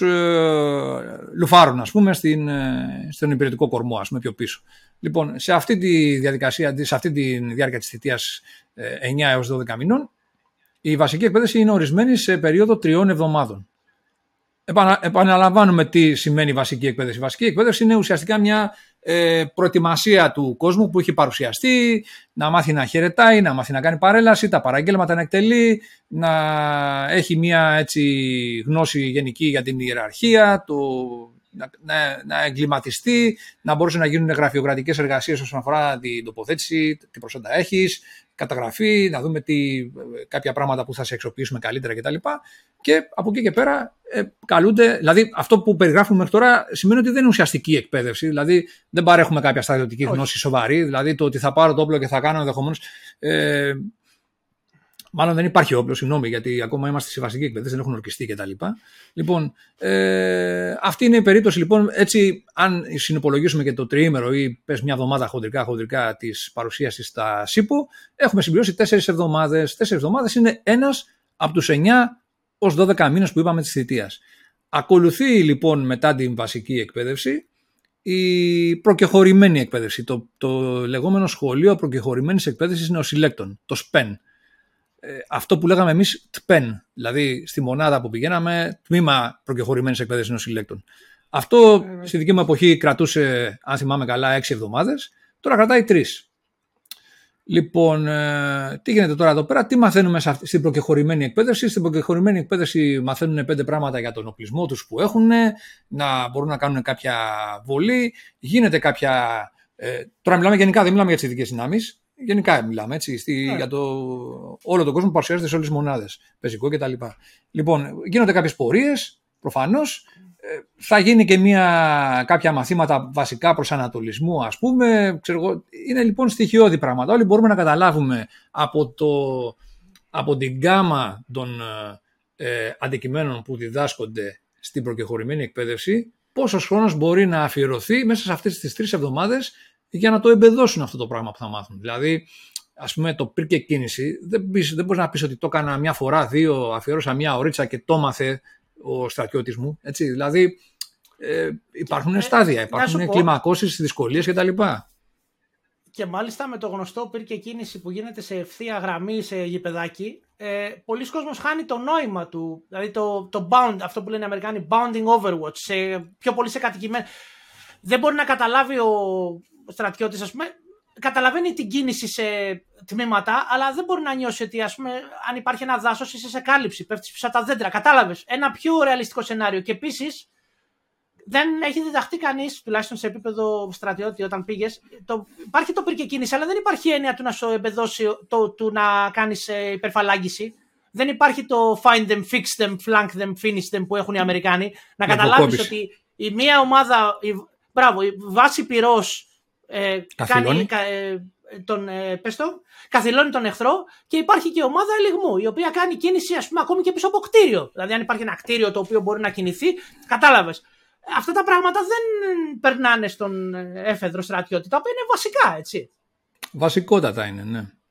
Έχουμε λοιπόν, ε, Βασίλη... Και μάλιστα, υπάρχει ναι. και μάλιστα, να, Συγγνώμη να γκρινιάξω άλλη μια φορά, ότι υπάρχει μάλιστα το θέμα πάντα. Υπάρχει η νεολαία, δεν ενδιαφέρεται. Τα παιδιά, συγγνώμη, τα παιδιά που παίζουν Call of Duty κάθε μέρα που λιώνουν στα παιχνίδια με τα όπλα, αν τους δίωξει πέντε πράγματα τέτοιου τύπου, δεν θα ενδιαφερθούν.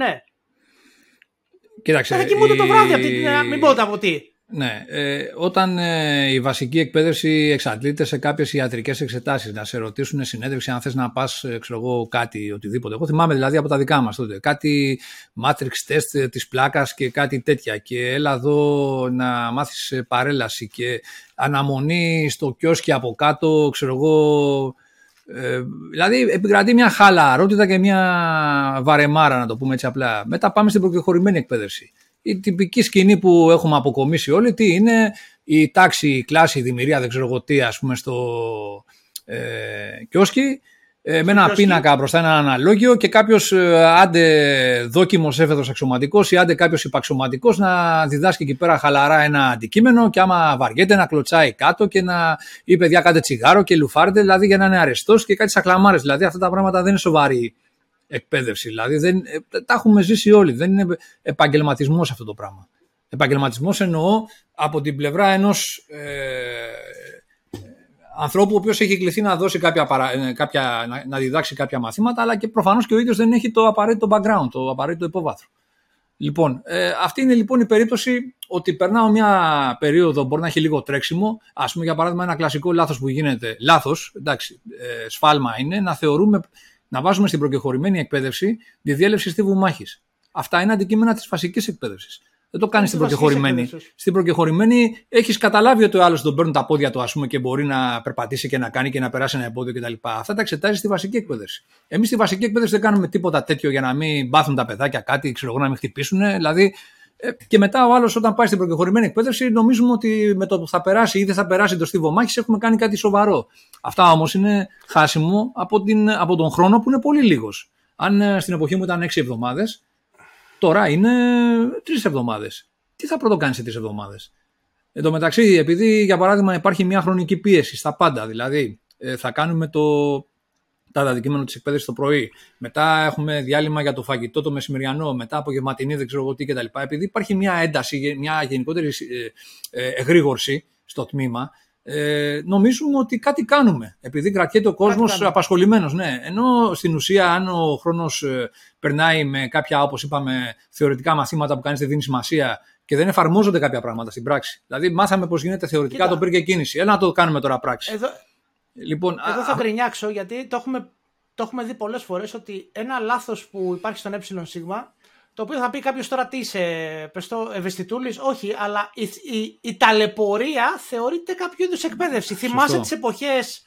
τι φοράς, τι φοράς γαντιά ή φοράς ναι. επιγονατίδες; Δεν, ναι. Δηλαδή αυτό το πράγμα, έχει, αυτός ο άνθρωπος που το είπε, σημαίνει ότι δεν καταλαβαίνει ότι το να φορέσω ένα γάντι και να μπορέσω να πιάσω ένα παράθυρο σε μια κατάσταση CQB θα μου επιτρέψει να μην μπω μέσα με κομμένα χέρια, τα οποία θα μου επιτρέψουν να εκτελέσω την αποστολή μου. Η, η ταλαιπωρία και η κακώς εννοούμενη ταλαιπωρία, γιατί το να βάλεις τον Μπέργκεν και να περπατάς δεν είναι ταλαιπωρία, είναι δουλειά σου. Ωραία. Η, η, θεωρείται, θεωρεί, υπάρχει μια μερίδα που ακόμη νομίζω υπάρχει αυτή η νοοτροπία και είναι ανησυχητική, ότι τα, η τσάμπα ταλαιπωρία θα, ε, και εκπαίδευση και σκληραγωγία. Δεν είναι εκπαίδευση και σκληραγωγία το να προκαλέσεις προβλήματα στα γόνατα του άλλου επειδή δεν φοράει επιγονατίδες ενώ κάνει πυρκε κίνηση ή κάποια άσκηση σε έδαφος το οποίο έχει πέτρες. Ναι, γενικά η άσκηση πίεση. Δεν, δεν υπάρχει άνθρωπος που είναι σκληρότερος από τις πέτρες. Ναι, το να είναι ένα πλαίσιο αυστηρά έτσι ε, χρονο-οριοθετημένο και να υπάρχει μια πίεση και μια, ένα τρέξιμο γενικώς κτλ. Δεν είναι εντάξει, δεν είναι απαραίτητα κακό. Με την έννοια ότι σφίγγουν τα πράγματα, καταλαβαίνει ο άλλος που πιάνει στα ιδιωτική ζωή. Αυτό είναι καλό. Αλλά ναι, αλλά όχι να νομίζεις ότι με αυτό το πράγμα κάνεις πράγματα. Επειδή έχω το τρέξιμο για να κάνω δύο ώρες, ας πούμε, το τάδε αντικείμενο και το έκανα με όλους μαζεμένους εκεί στο γιατάκι, στο. Ε, Πώς είπαμε, στο, στο κιόσκι κτλ. Δεν σημαίνει ότι το κατάφερες. Δηλαδή, αυτό το πράγμα το δίδαξες θεωρητικά Είχες χρόνο να το διδάξεις στην πράξη. Όχι, δεν το εφάρμοσες στην πράξη. Τελείωσε. Δεν, δεν το εμπέδωσε κανείς αυτό το αντικείμενο. Την άλλη μέρα θα το έχει ξεχάσει. Δεν θα έχει μείνει τίποτα, καμιά παράσταση, ας πούμε. Λοιπόν, όταν βλέπουμε αντικείμενα να μπαίνουν μέσα εδώ που στις προ... στην προκειμένη εκπαίδευση που λένε για άμυνα σε κατοικημένους τόπους, λένε οι προηγμένοι στρατοί κτλ. που τους έχουμε σαν πρότυπο πολλές φορές. Ε, μαθήματα προσανατολισμού. Τώρα σου βάζουν θέματα υπογραφής, όπως είπες. Υπογραφή εννοούμε πώς ε, καλυπτόμαστε να μην εκτιθέμεθα ναι, σε οπτική παρατήρηση, στη παρατήρηση από τα UAV, τα drone και τα λοιπά τώρα. Τέτοια, αυτό είναι η υπογραφή. Ε, λοιπόν, ναι, αυτά τα πράγματα, signature, ε... ναι, δεν είναι μια θεωρία, βάζω το, τα περιγράφω στον πίνακα και τελείωσε ας πούμε, έτσι. Όχι, πρέπει να τα κάνεις. Ναι.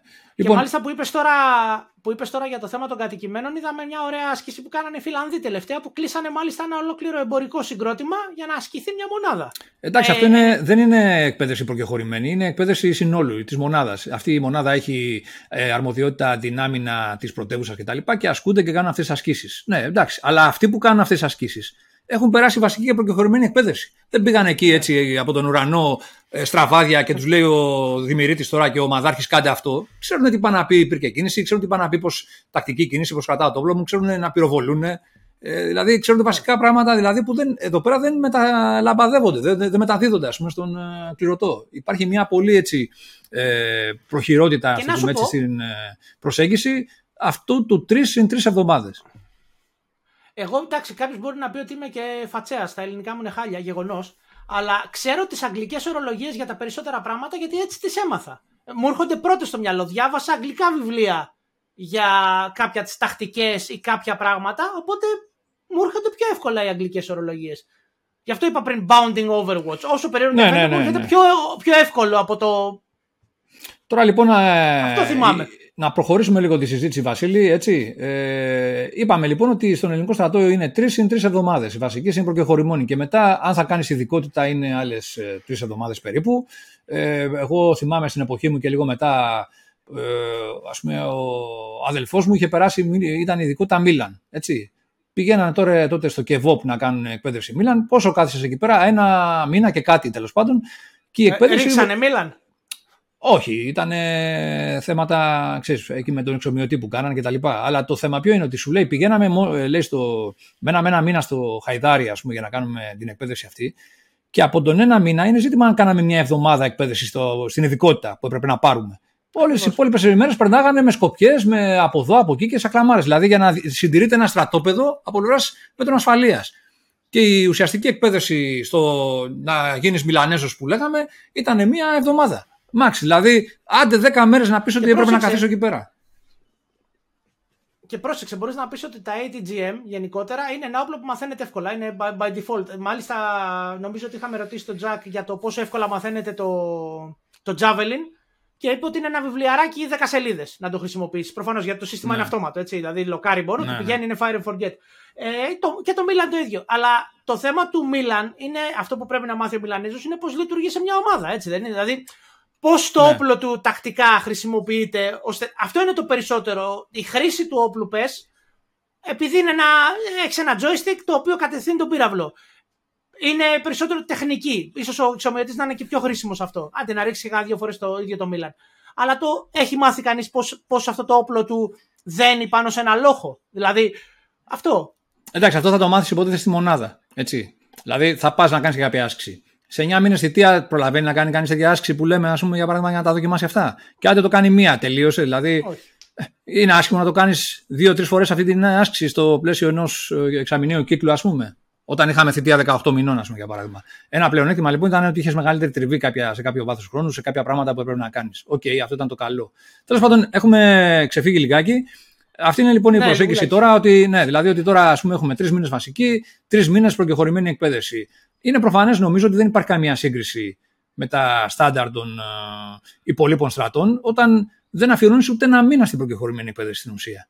Δηλαδή, όταν οι άλλοι έχουν 6-7 μήνες, ή οι Ζαλινοί 8 για παράδειγμα, έτσι, μάλλον να το πούμε διαφορετικά, όταν ε, έχεις 3 με 4 μήνες μόνο προκεχωρημένη εκπαίδευση και εσύ δεν έχεις ούτε ένα μήνα προκεχωρημένη εκπαίδευση, και πας κατευθείαν στη μονάδα, τι, τι συγκρίνουμε τώρα; Αυτός λοιπόν ο μέσος Έλληνας κληρωτός στρατέσμο που θα παρουσιαστεί στη μονάδα δεν έχει ιδέα από αυτά που έπρεπε να έχει μάθει σύμφωνα με τα αμερικανικά πρότυπα, τον Ιζαλινό κτλ. που έχουμε αναφέρει.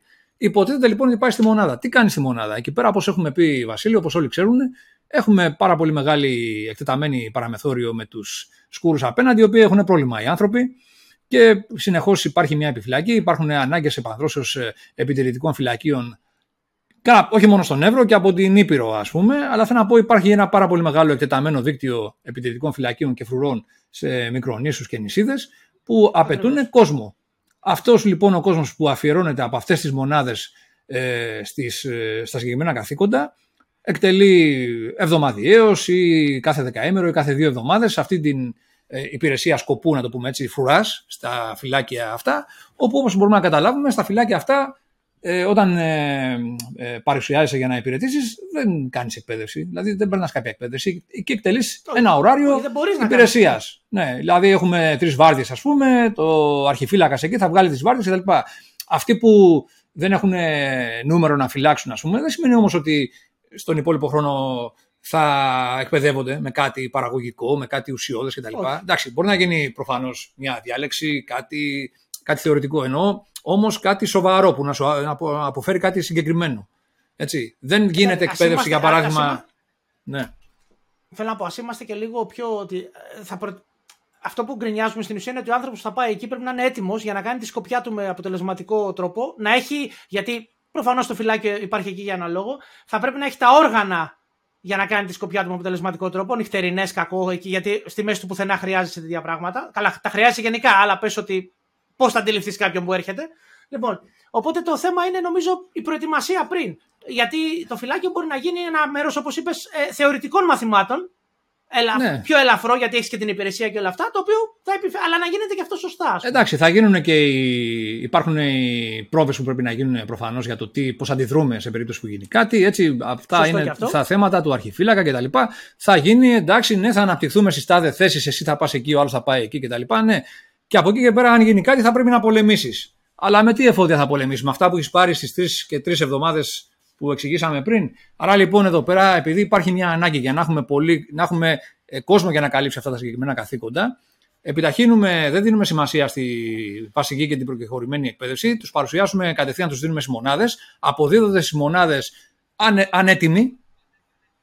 Και οι μονάδες τι κάνουν, αφιερώνουν πάρα πολύ μεγάλο μέρος αυτού του κόσμου για επάνδρωση αυτών των υπηρεσιών ασφαλείας που είπαμε στα πρόσω και μένουν λιγότεροι πίσω. Αυτοί οι λίγοι τώρα μέσα στο διάστημα των 5-6 μηνών πόσο θα μείνουν στη μονάδα αυτή να υπηρετήσουν, ε, τι ασκήσεις θα παρακολουθήσουν από το ε, πρόγραμμα της μονάδας κτλ. Αλλά ε, λέει τώρα ε, ότι ε, θα, δεν μπορούμε όμως μέσα από αυτή τη διαδικασία να πούμε ότι επειδή μπήκε στη μονάδα ο άλλος έμαθε κάτι παραπάνω. Δηλαδή, βλέπουμε ότι για παράδειγμα καθιερώνονται νέου, νέου τύπου βολές ε, πιο απαιτητικές, ε, με κάποιον στίβο εκεί, με εμπόδια, με πύρκια κίνηση κτλ. Ε, δεν, δεν βάζουν τους κληρωτού όμως να τα κάνουν αυτά. Από ότι η εικόνα που υπάρχει είναι αυτή. Δηλαδή είναι μόνο για τα στελέχη σου λέει αυτό το πράγμα. για τους το... ΕΠΟΠ και τους ΟΒΑ και, τους, πω... και τα μόνιμα στελέχη. Ε, άρα τον κληρωτό λοιπόν, Ήθελα ούτε στη μονάδα που θα παρουσιαστεί, συγγνώμη σε διακόπτω λίγο Βασίλη, ούτε στη μονάδα που θα παρουσιαστεί θα του δώσεις κάτι ουσιώδες. Ενώ εάν είχε μία βασική και προκεχωρημένη εκπαίδευση πολύ καλή, ό,τι έκανε μετά στη μονάδα θα ήταν κέρδος. Ε, στη μονάδα δεν κάνει κάτι από ό,τι αποδεικνύεται.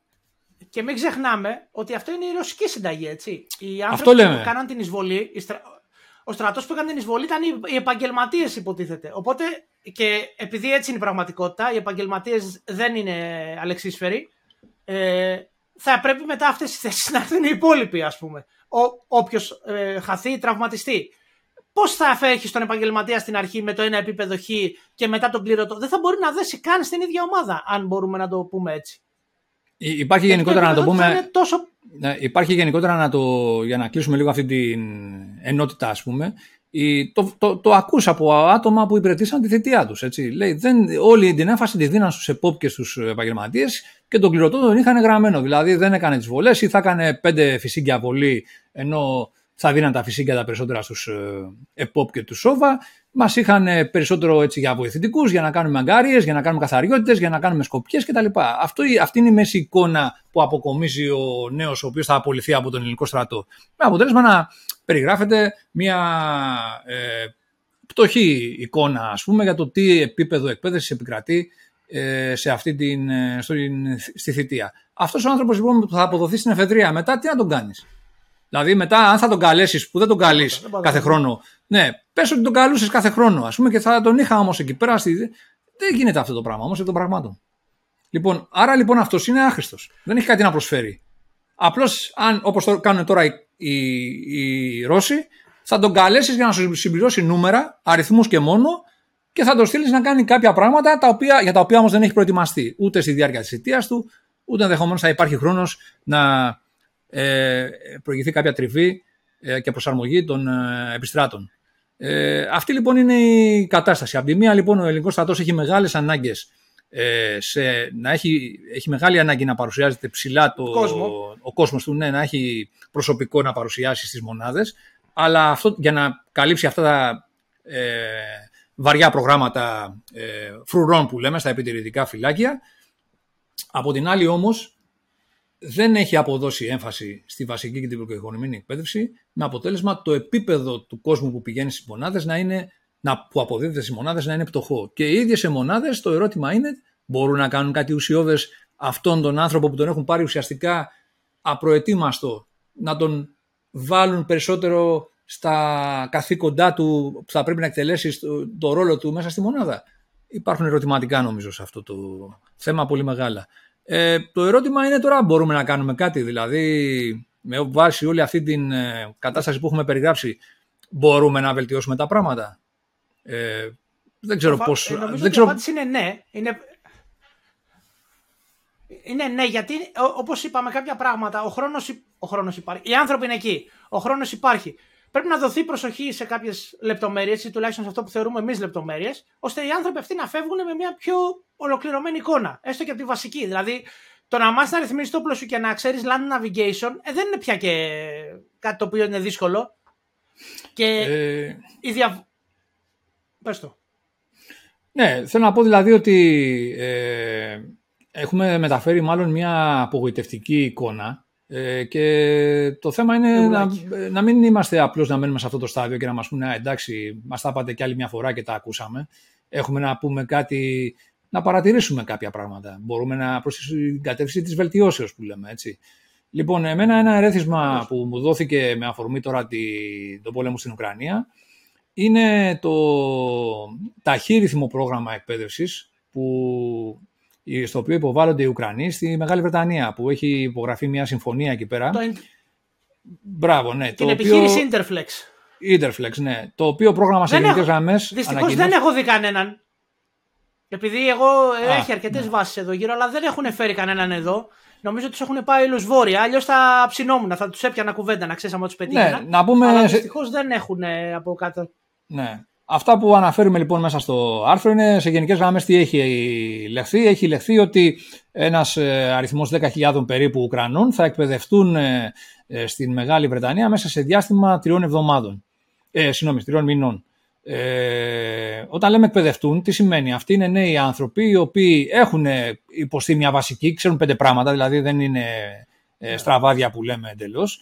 Έχουν περάσει τις υγειονομικές τους εξετάσεις, ε, ξέρουν τι είναι το όπλο, τα βασικά κτλ. Τα χαρτιά τους όλα έχουν γίνει, τα γραφειοκρατικά κτλ. Και, και πάνε τώρα στην ε, Μεγάλη Βρετανία για να υποβληθούν σε ένα ταχύτητο πρόγραμμα το οποίο ουσιαστικά είναι ένα πρόγραμμα ε, προκεχωρημένης εκπαίδευσης, ένα SPEN. Ναι. Είναι ένα σχολείο το οποίο το έχουν σχεδιάσει οι Άγγλοι με βάση τις δικές τους εκπαιδεύσεις που κάνουν στο πρόγραμμα εκπαιδεύσεως, αυτό που αναφέραμε των 26 εβδομάδων ε, βασική και προκεχωρημένης. Το έχουν, ε, κάνει, το έχουν συμπτύξει ας πούμε, για να είναι πιο περιεκτικό και έχουν προσαρμόσει κάποιες, ε, όσον αφορά την αναλογία, τη μίξη κάποιων αντικειμένων σύμφωνα με αυτά που κρίνουν αυτοί σκόπιμο ε, να γίνουν για να τα αφομοιώσουν οι Ουκρανοί. Σαβά, γιατί αν θυμάσαι αυτό το θέμα του ταχύρυθμου, η πρώτη φουρνιά δεν έκανε πέντε εβδομάδες, έκανε ακόμη λιγότερες γιατί τους χρειαζόντουσαν οι Ουκρανοί. Ε, γιατί υποτίθεται αυτοί οι 10.000 ναι. νομίζω είναι λίγο παραπάνω, γίνονται σε φουρνιές ναι. των 2.000, ανά 2.000 και οι πρώτοι άνθρωποι, οι 2.000 οι οποίοι ε, χρειάστηκαν, ας πούμε, ήταν ε, οι Κάζο, οι άνθρωποι που χρησιμοποιήθηκαν στην επίθεση του προς το Χάρκοβο. Προφανώς, ναι. Κοίταξε, αυτό που, έχουν κάνει, αυτό που έχουν πει οι Άγγλοι τι είναι ότι θα εκπαιδεύσουμε ε, σειρές, να το πούμε έτσι, των 2.400 ανθρώπων. Ε, άρα λοιπόν τέσσερις τέτοιες σειρές αναμένεται να περάσουν σε αυτό το τρίμηνο που είπαν οι Άγγλοι. Δηλαδή ε, θα, η, κάθε σειρά των 2.400 θα χωριστούν σε τάξεις ας πούμε των 200, θα υπάρχουν δηλαδή 12 τάξεις των 200, σκορπισμένες σε όλη τη χώρα, δηλαδή σε κέντρα και τα λοιπά, σε στρατόπεδα και τα λοιπά, για να υποβληθούν σε αυτό το πρόγραμμα, το οποίο σε πρώτη φάση η πρώτη, η πρώτη σειρά εκπαιδεύτηκε μόνο για τρεις ε, εβδομάδες, ε, αλλά τώρα ε, υπάρχει σκέψη για να το κάνουν 4 με 5 ε, γιατί, για λόγους σκοπιμότητας. Δηλαδή, κρίνεται ότι πρέπει κάποια πράγματα να ε, δοθούν μεγαλύτερη, έτσι, να, να υπάρχει μεγαλύτερη τριβή σε κάποια ε, αντικείμενα. Ναι. Ε, εδώ να σημειώσουμε όμως το πλεονέκτημα, ακούγονται λίγες οι τρεις εβδομάδες ή πέντε ή τέσσερις. Ακούγονται λίγες. Αλλά να διευκρινίσουμε ότι είναι πρόγραμμα που δεν έχει σκοπιές, αγκαρίες, ελάτε εδώ η μισή, πάμε τώρα να καθαρίσουμε ή να είναι κάνουμε τελείωσε, πάμε τώρα για φαγητό. Και είναι από το πρωί μέχρι το βράδυ ε, σε πολύ μεγάλο βαθμό εκπαίδευση full. Δεν έχει πήγαινε εδώ από εδώ, από εκεί, απόσπαση, αιώνια και ιστορίες, ας πούμε. Κατάλαβες; Λοιπόν, άρα λοιπόν εδώ πέρα είναι ένα πραγματικά ταχύρυθμο σχολείο, το οποίο το παρακολουθούν άνθρωποι πρόθυμοι, έχουν πάει εκεί πέρα να υπηρετήσουν ε, την πατρίδα που κινδυνεύει και ε, καλής φυσικής κατάστασης. Είναι νέες ηλικίες, δεν είναι μεγάλης, ε, μεγάλοι υπερ, ε, μεσήλικες κτλ. Ναι, που δεν μπορούν ενδεχομένως να ανταποκριθούν. Και οι Βρετανοί τους παρέχουν όλο το υλικοτεχνικό έτσι, ε, υπόβαθρο που χρειάζεται ε, στις ε, συγκεκριμένες ε, εγκαταστάσεις που έχουν τις εκπαιδευτικές. Θες να διαβάσεις μήπως από το άρθρο Βασίλη τι κάνουν σε αυτή, τι περίπου περιλαμβάνει αυτό το πρόγραμμα των 4 με 5 εβδομάδων που το έχουν ε, καθορίσει περίπου; Λοιπόν, Σάμπα, ναι, η επιχείρηση Interflex, λοιπόν, το πρόγραμμα εκπαιδεύσεως περιλαμβάνει ε, αρκετά πράγματα. Λοιπόν, μπορούμε να πούμε μερικά. Α πούμε, ένα πειθαρχία θορύβου και φωτός. Βασική στρατιωτική δεξιότητα.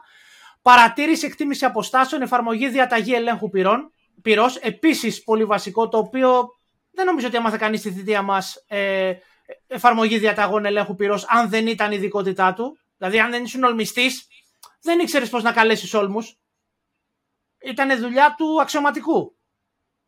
Αν πεθάνει αξιωματικός, θα καλέσει όλου. Λοιπόν, υπήρχε ναι, κίνηση ναι, ήταν, ήταν θέμα ειδικότητας δηλαδή περισσότερο. Ναι.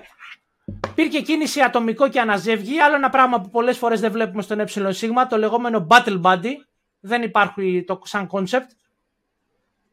Βασικά περιπόλων, το, τα περίπολα στον ε θεωρούνται αποστολή των ειδικών δυνάμεων. Το πεζικό δεν, δεν ασχολείται καθόλου. Ε, το οποίο είναι μόνο στον ε σίγμα πρέπει να γίνεται αυτό. Λοιπόν, ε, δηλαδή, να το πούμε πιο απλά, έχει, και έχει εδώ πέρα αντιαρματικές τεχνικές, άλλο πράγμα που δεν μαθαίνουμε. Ε, μάχη σε οικίε, άλλα πράγματα τα οποία θεωρούνται αντικείμενα ειδικών δυνάμεων.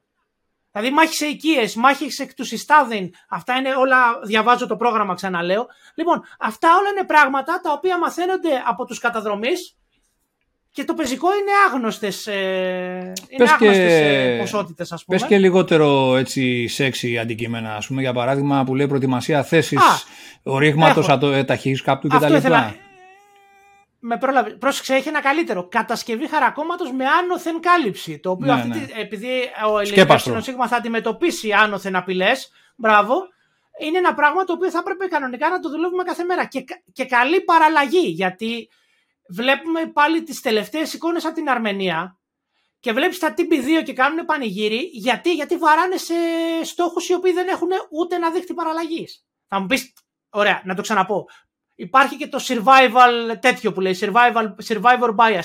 Βλέπεις τα βίντεο που χτυπάνε οχήματα χωρίς δίχτυα παραλλαγής γιατί αυτά με τα δίχτυα παραλλαγής δεν τα είδανε. Δεκτό. Αλλά ακόμη και αυτά τα οχήματα τα οποία φαίνονται θα έπρεπε να έχουν δίχτυα παραλλαγής. Εδώ μιλάμε για ορίγματα απλά. Δεν μιλάμε για ε, προφύλαξη οπλικών συστημάτων. Για το λοιπόν, προσωπικό ναι. μιλάμε. Ε, εντάξει, φτιάχνεις ένα σκέπαστρο, αλλά αν αυτό το σκέπαστρο είναι μια λαμαρίνα, ε, θα φαίνεται στο πεδίο, ας πούμε. Έτσι. Δηλαδή πρέπει να κάνεις κάποια στοιχειώδη παραλλαγή, όπως είπες. Σου έχω... Σου έχω άγνωστη λέξη. Επιθετικό Εγώ... πνεύμα στην άμυνα. Τι σημαίνει αυτό; Συγγνώμη, δεν σε άκουσα. Δεν σε άκουσα. Δεν σε άκουσα. Ε, λέω, έχω άγνωστη, έχω άγνωστη ερώτηση. Quiz. Επιθετικό πνεύμα στην άμυνα. Τι σημαίνει αυτό; Ναι. Ότι, να το πούμε, ότι στην ουσία όταν κάθεσαι άμυνα, δεν κάθεσαι άμυνα αλφα παγκόσμιος πόλεμος, ε, περιμένεις το χαράκομα να έρθει ο Γερμανός να τον καρφώσει με την ξυβολόκη. Ε, επιθετικό πνεύμα στην άμυνα σημαίνει ότι ακόμη και σε μια αμυντική διάταξη που δεν επιχειρείς επιθετικά, θα βγάλεις περίπολα, θα βγάλεις ε, post μπροστά. Θα, δηλαδή στην ουσία θα προσπαθήσεις ίσως και εσύ να παρενοχλήσεις τον εχθρό στη δικιά του γραμμή, για να μην μένεις στατικός και ο άλλος φτάσει ας πούμε, στη γραμμή εφόδου χαλαρός και ωραίος και απλά κάποια στιγμή ξυπνήσεις και τον δεις από πάνω σου. Ναι.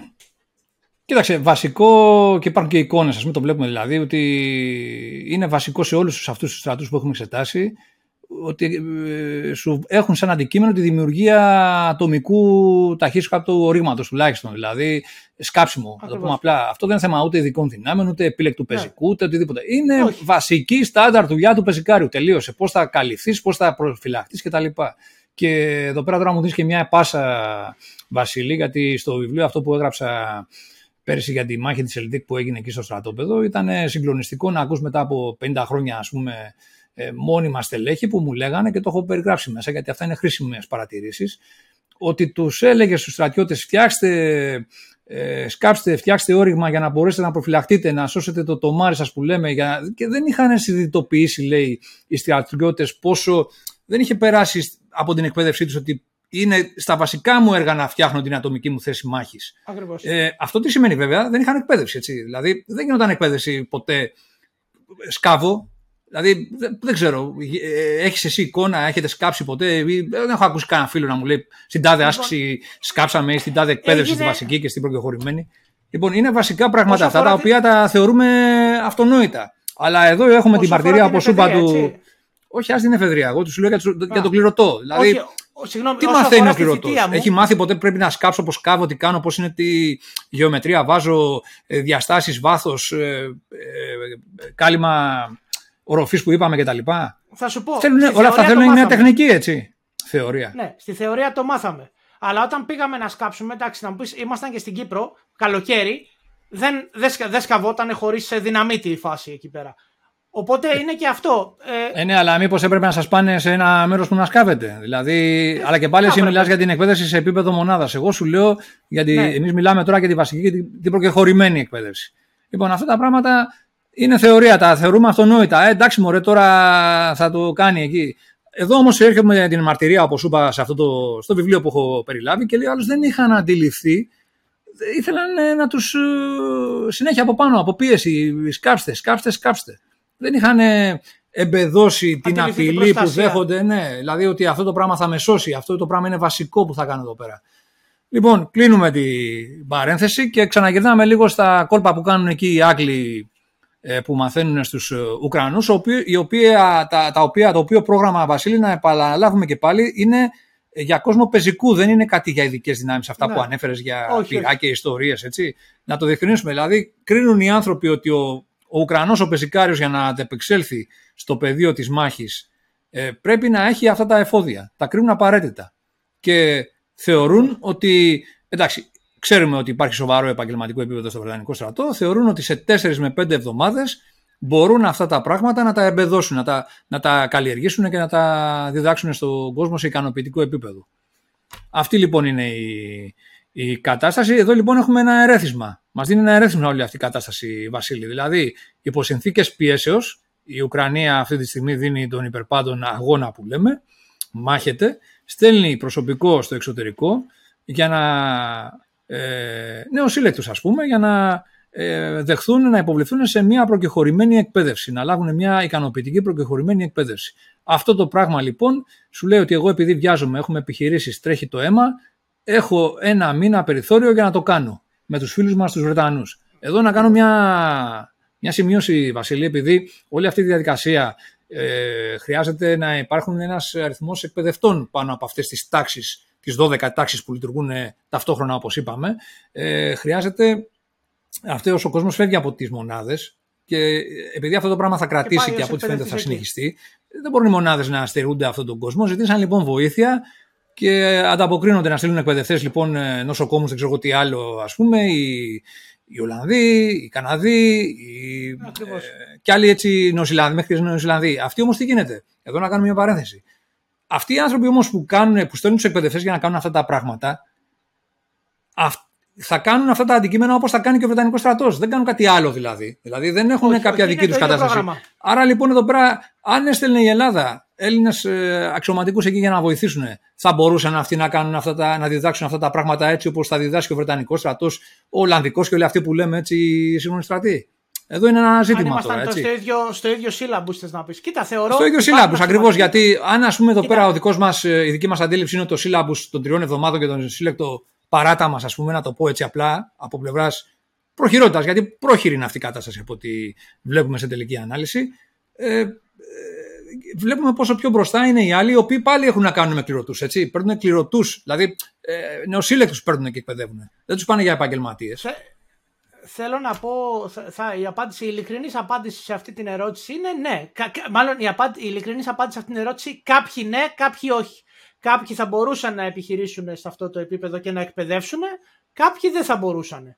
Ε, μπορώ να πω εντάξει, ότι εγώ είμαι τυχερός και έχω δει τους περισσότερους που θα μπορούσαν και νομίζω και εσύ ως θητεία του στις ειδικές δυνάμεις. Αλλά όπως ξέρουμε, έχουμε δει και άλλα πράγματα. Τέλος πάντων, ε, το θέμα είναι ότι γυρνάμε σε αυτό. Έχουμε λοιπόν ένα παράδειγμα που θα μπορούσαμε να πούμε ότι λειτουργεί σαν ερέθισμα να δούμε, ρε φίλε, αυτοί τι κάνουν εκεί πέρα. Τώρα, μισό λεπτό. Κάνουν κάτι πάρα πολύ σοβαρό, το οποίο το θεωρώ είναι ποιοτικό, μέσα σε ένα μήνα. Ε, γίνεται δουλειά σε ένα μήνα, αποδεικνύει ότι μάλλον γίνεται. Άρα λοιπόν εδώ πέρα εμείς μπορούμε να κάνουμε τίποτα. Γίνεται. Ο Ουκρανός, για παράδειγμα, δεν έχει χρόνο, λέμε. Έτσι. Εμείς έχουμε 9 μήνες με 12. Και όταν λέμε... Για το στρατιώτη. Και όταν δεν, δεν μπορούμε χρόνο, να. Εννοούμε, εννοούμε κυριολεκτικά, έτσι. Ναι. Ο άνθρωπος αυτός γυρνάει και πάει για να. Δηλαδή γυρνάει, μπορεί να πάρει κάποια άδεια, δεν ξέρω τι, μονάδα μάχη, δεν έχει... Μπορεί να πάρει κάποια ειδικότητα μετά, ναι, εντάξει. Αλλά το βασικό είναι αυτό, ναι. ότι εδώ πέρα βλέπουμε ότι όταν οι επαγγελματικοί στρατοί έχουν, κρίνουν σκόπιμο να έχουν 6 και 7 μήνες για βασική και προκεχωρημένη εκπαίδευση, δηλαδή 3 με 4 μήνες περίπου προκεχωρημένη, βλέπουμε ότι στην περίπτωση του ε, Ουκρανικού στρατού που μάχεται, σου λέει ότι εγώ τους τρει-τέσσερι μήνες προκεχωρημένης εκπαίδευσης μπορώ να τους συμπυκνώσω σε ένα ωραίο προγραμματάκι 4 με 5 εβδομάδων. Λοιπόν, ε, αλλά πλήρες, έτσι. Δηλαδή ε, από το πρωί μέχρι το βράδυ, όπως είπαμε περίπου. Γιατί κάποια αντικείμενα δεν μπορείς να πεις ότι. Το, το, δηλαδή το σκάψιμο, η προετοιμασία αμυντικής θέσης μπορεί να γίνει και το βράδυ. Δεν μπορεί να γίνει, δεν γίνεται μόνο η μέρα. Ή η ενέδρε, όλα αυτά που λέμε. Να σου πω ένα πολύ σεξι, ένα πολύ μη σεξι αντικείμενο, το οποίο είναι αρκετά ενδιαφέρον, νομίζω δεν το αναφέραμε. Επιβίωση σε χαράκομα, ρουτίνα μάχης. Ναι. Δηλαδή οι άνθρωποι, θέλω να πω ότι έχουν και ακόμη και αυτό, δεν αφήνουν το στρατιώτη να το ανακαλύψει μόνος του. Ναι, τον εκπαιδεύουν γιατί, πάνω Γιατί υπάρχουν κάποια πράγματα στη ρουτίνα που μπορεί να κάνεις, ας πούμε, άθελά σου και να σου στοιχήσουν τη ζωή. Να φανερώσεις τη θέση σου, να κάνεις κάποια πράγματα, να εκτεθείς. Λοιπόν, τέλος πάντων, το θέμα λοιπόν είναι ότι έχουμε εδώ πέρα μια κατάσταση ενός μηνός. Σου λέει, εμείς με ένα μήνα μπορούμε να κάνουμε ικανοποιητικά πράγματα. Ε, το ερώτημα είναι λοιπόν, εμείς που ο ελληνικός στρατός έχει τον στρατιώτη αυτόν για 9 μήνες και 12 μήνες, γιατί δεν μπορεί να παράσχει ένα πρόγραμμα, αφού έχουμε άνεση χρόνου, έτσι, δεν πολεμάμε, να κάνει δύο μήνες, 8 εβδομάδες προκεχωρημένη εκπαίδευση, ποιοτική, ωραία, για να μπορείς να πεις ότι αυτός ο στρατιώτης που θα πάει μετά στη μονάδα, που θα μετατεθεί και ενδεχομένως θα αναλωθεί με αυτά που είπαμε, δηλαδή με καθήκοντα φρουράς, καθαριότητες, αδιάφορα πράγματα κτλ. Θα έχει όμως ένα αξιοπρεπές ε, υπόβαθρο από πλευράς θεμελίων και θα μπορείς να πεις ότι ναι, του έχω κάνει μια εκπαίδευση. Και από εκεί και πέρα, αφού έχει αυτό το επίπεδο, ό,τι πάρει μετά στη μονάδα θα είναι συν. Ό,τι πάρει. Ό,τι προλάβει να πάρει, γιατί όπως είπαμε η θητεία είναι. Άρα λοιπόν εδώ πέρα, αν πούμε ότι έχουμε ένα μήνα ο οποίος χάνεται ε, για τα βασικά, όπως είπαμε, στην κατάταξη και στη βασική εκπαίδευση, και μετά ε, μένουν θεωρητικά, ας πούμε, για τις μονάδες των πρόσωπων, 8 μήνες, ας πούμε. Γιατί δεν μπορούμε τους δύο μήνες να τους αφιερώσουμε σε εκπαίδευση ουσίας προκεχωρημένη; Βέβαια, το ιδανικό ποιο είναι να αυξηθεί η θητεία, να, να γίνει τουλάχιστον 12 και για τις μονάδες των πρόσω, δηλαδή είναι κοροϊδία νομίζω αυτό που έγινε, έτσι. Ε, για να μην πω ότι και πολύ περισσότερο. Δηλαδή θα μπορούσαμε να πάμε άνετα και στους 15 και... μήνες για να πούμε ότι καταφέρουμε τα πάντα. Δηλαδή και δίνουμε μια ποιοτική εκπαίδευση βασική και προκεχωρημένη και μετά στις μονάδες κάθονται για αρκετό χρόνο, έχουν μια τριβή στις ασκήσεις επίπεδου συνόλου μονάδος κτλ. Αλλά ασχολούνται και με τα καθήκοντα των φρουρών και όλα αυτά που έχουμε εξετάσει. Και να μην, γίνω, να, μην κάνουμε, να καταλήξω τώρα και στις ε, λίγο κοινωνικές προεκτάσεις. Πρώτα απ' όλα, αν αυτά τα προγράμματα τα έκαναν νεαροί άνδρες, δεν θα παραπανιόταν κανείς ότι βαριέται, γιατί προφανώς αυτό, actually, πραγματικά θα μαθαίνεις εκπαίδευση. Και το παράπονο των περισσότερων ανθρώπων είναι χάνω το χρόνο μου, δεν έμαθα τίποτα, δεν είναι δεν είναι δεν θέλω καν να πάω, πάτε αυτό φασίστες ξέρω εγώ. Οι περισσότεροι άνθρωποι, και θα μου πει κάποιος εσύ ρε φίλε, ως πρώην στρατιωτικός, μπορεί να ξέρεις κάποιους ε, ανθρώπους από τη μία μεριά. Αλλά ακόμη και ανθρώπους πιο, πιο από εκεί. Οι οποίοι τους ενδιαφέρει να μάθουν. Ξέρω εγώ, μπορεί να για να βγουν στο βουνό. Λοιπόν, τώρα αστείευομαι. Ε, είναι ότι ε, δεν έμαθα τίποτα. Αυτό είναι το παράπονο across the board του, του φάσματος των ανθρώπων που μπορείς να γνωρίσεις την Ελλάδα.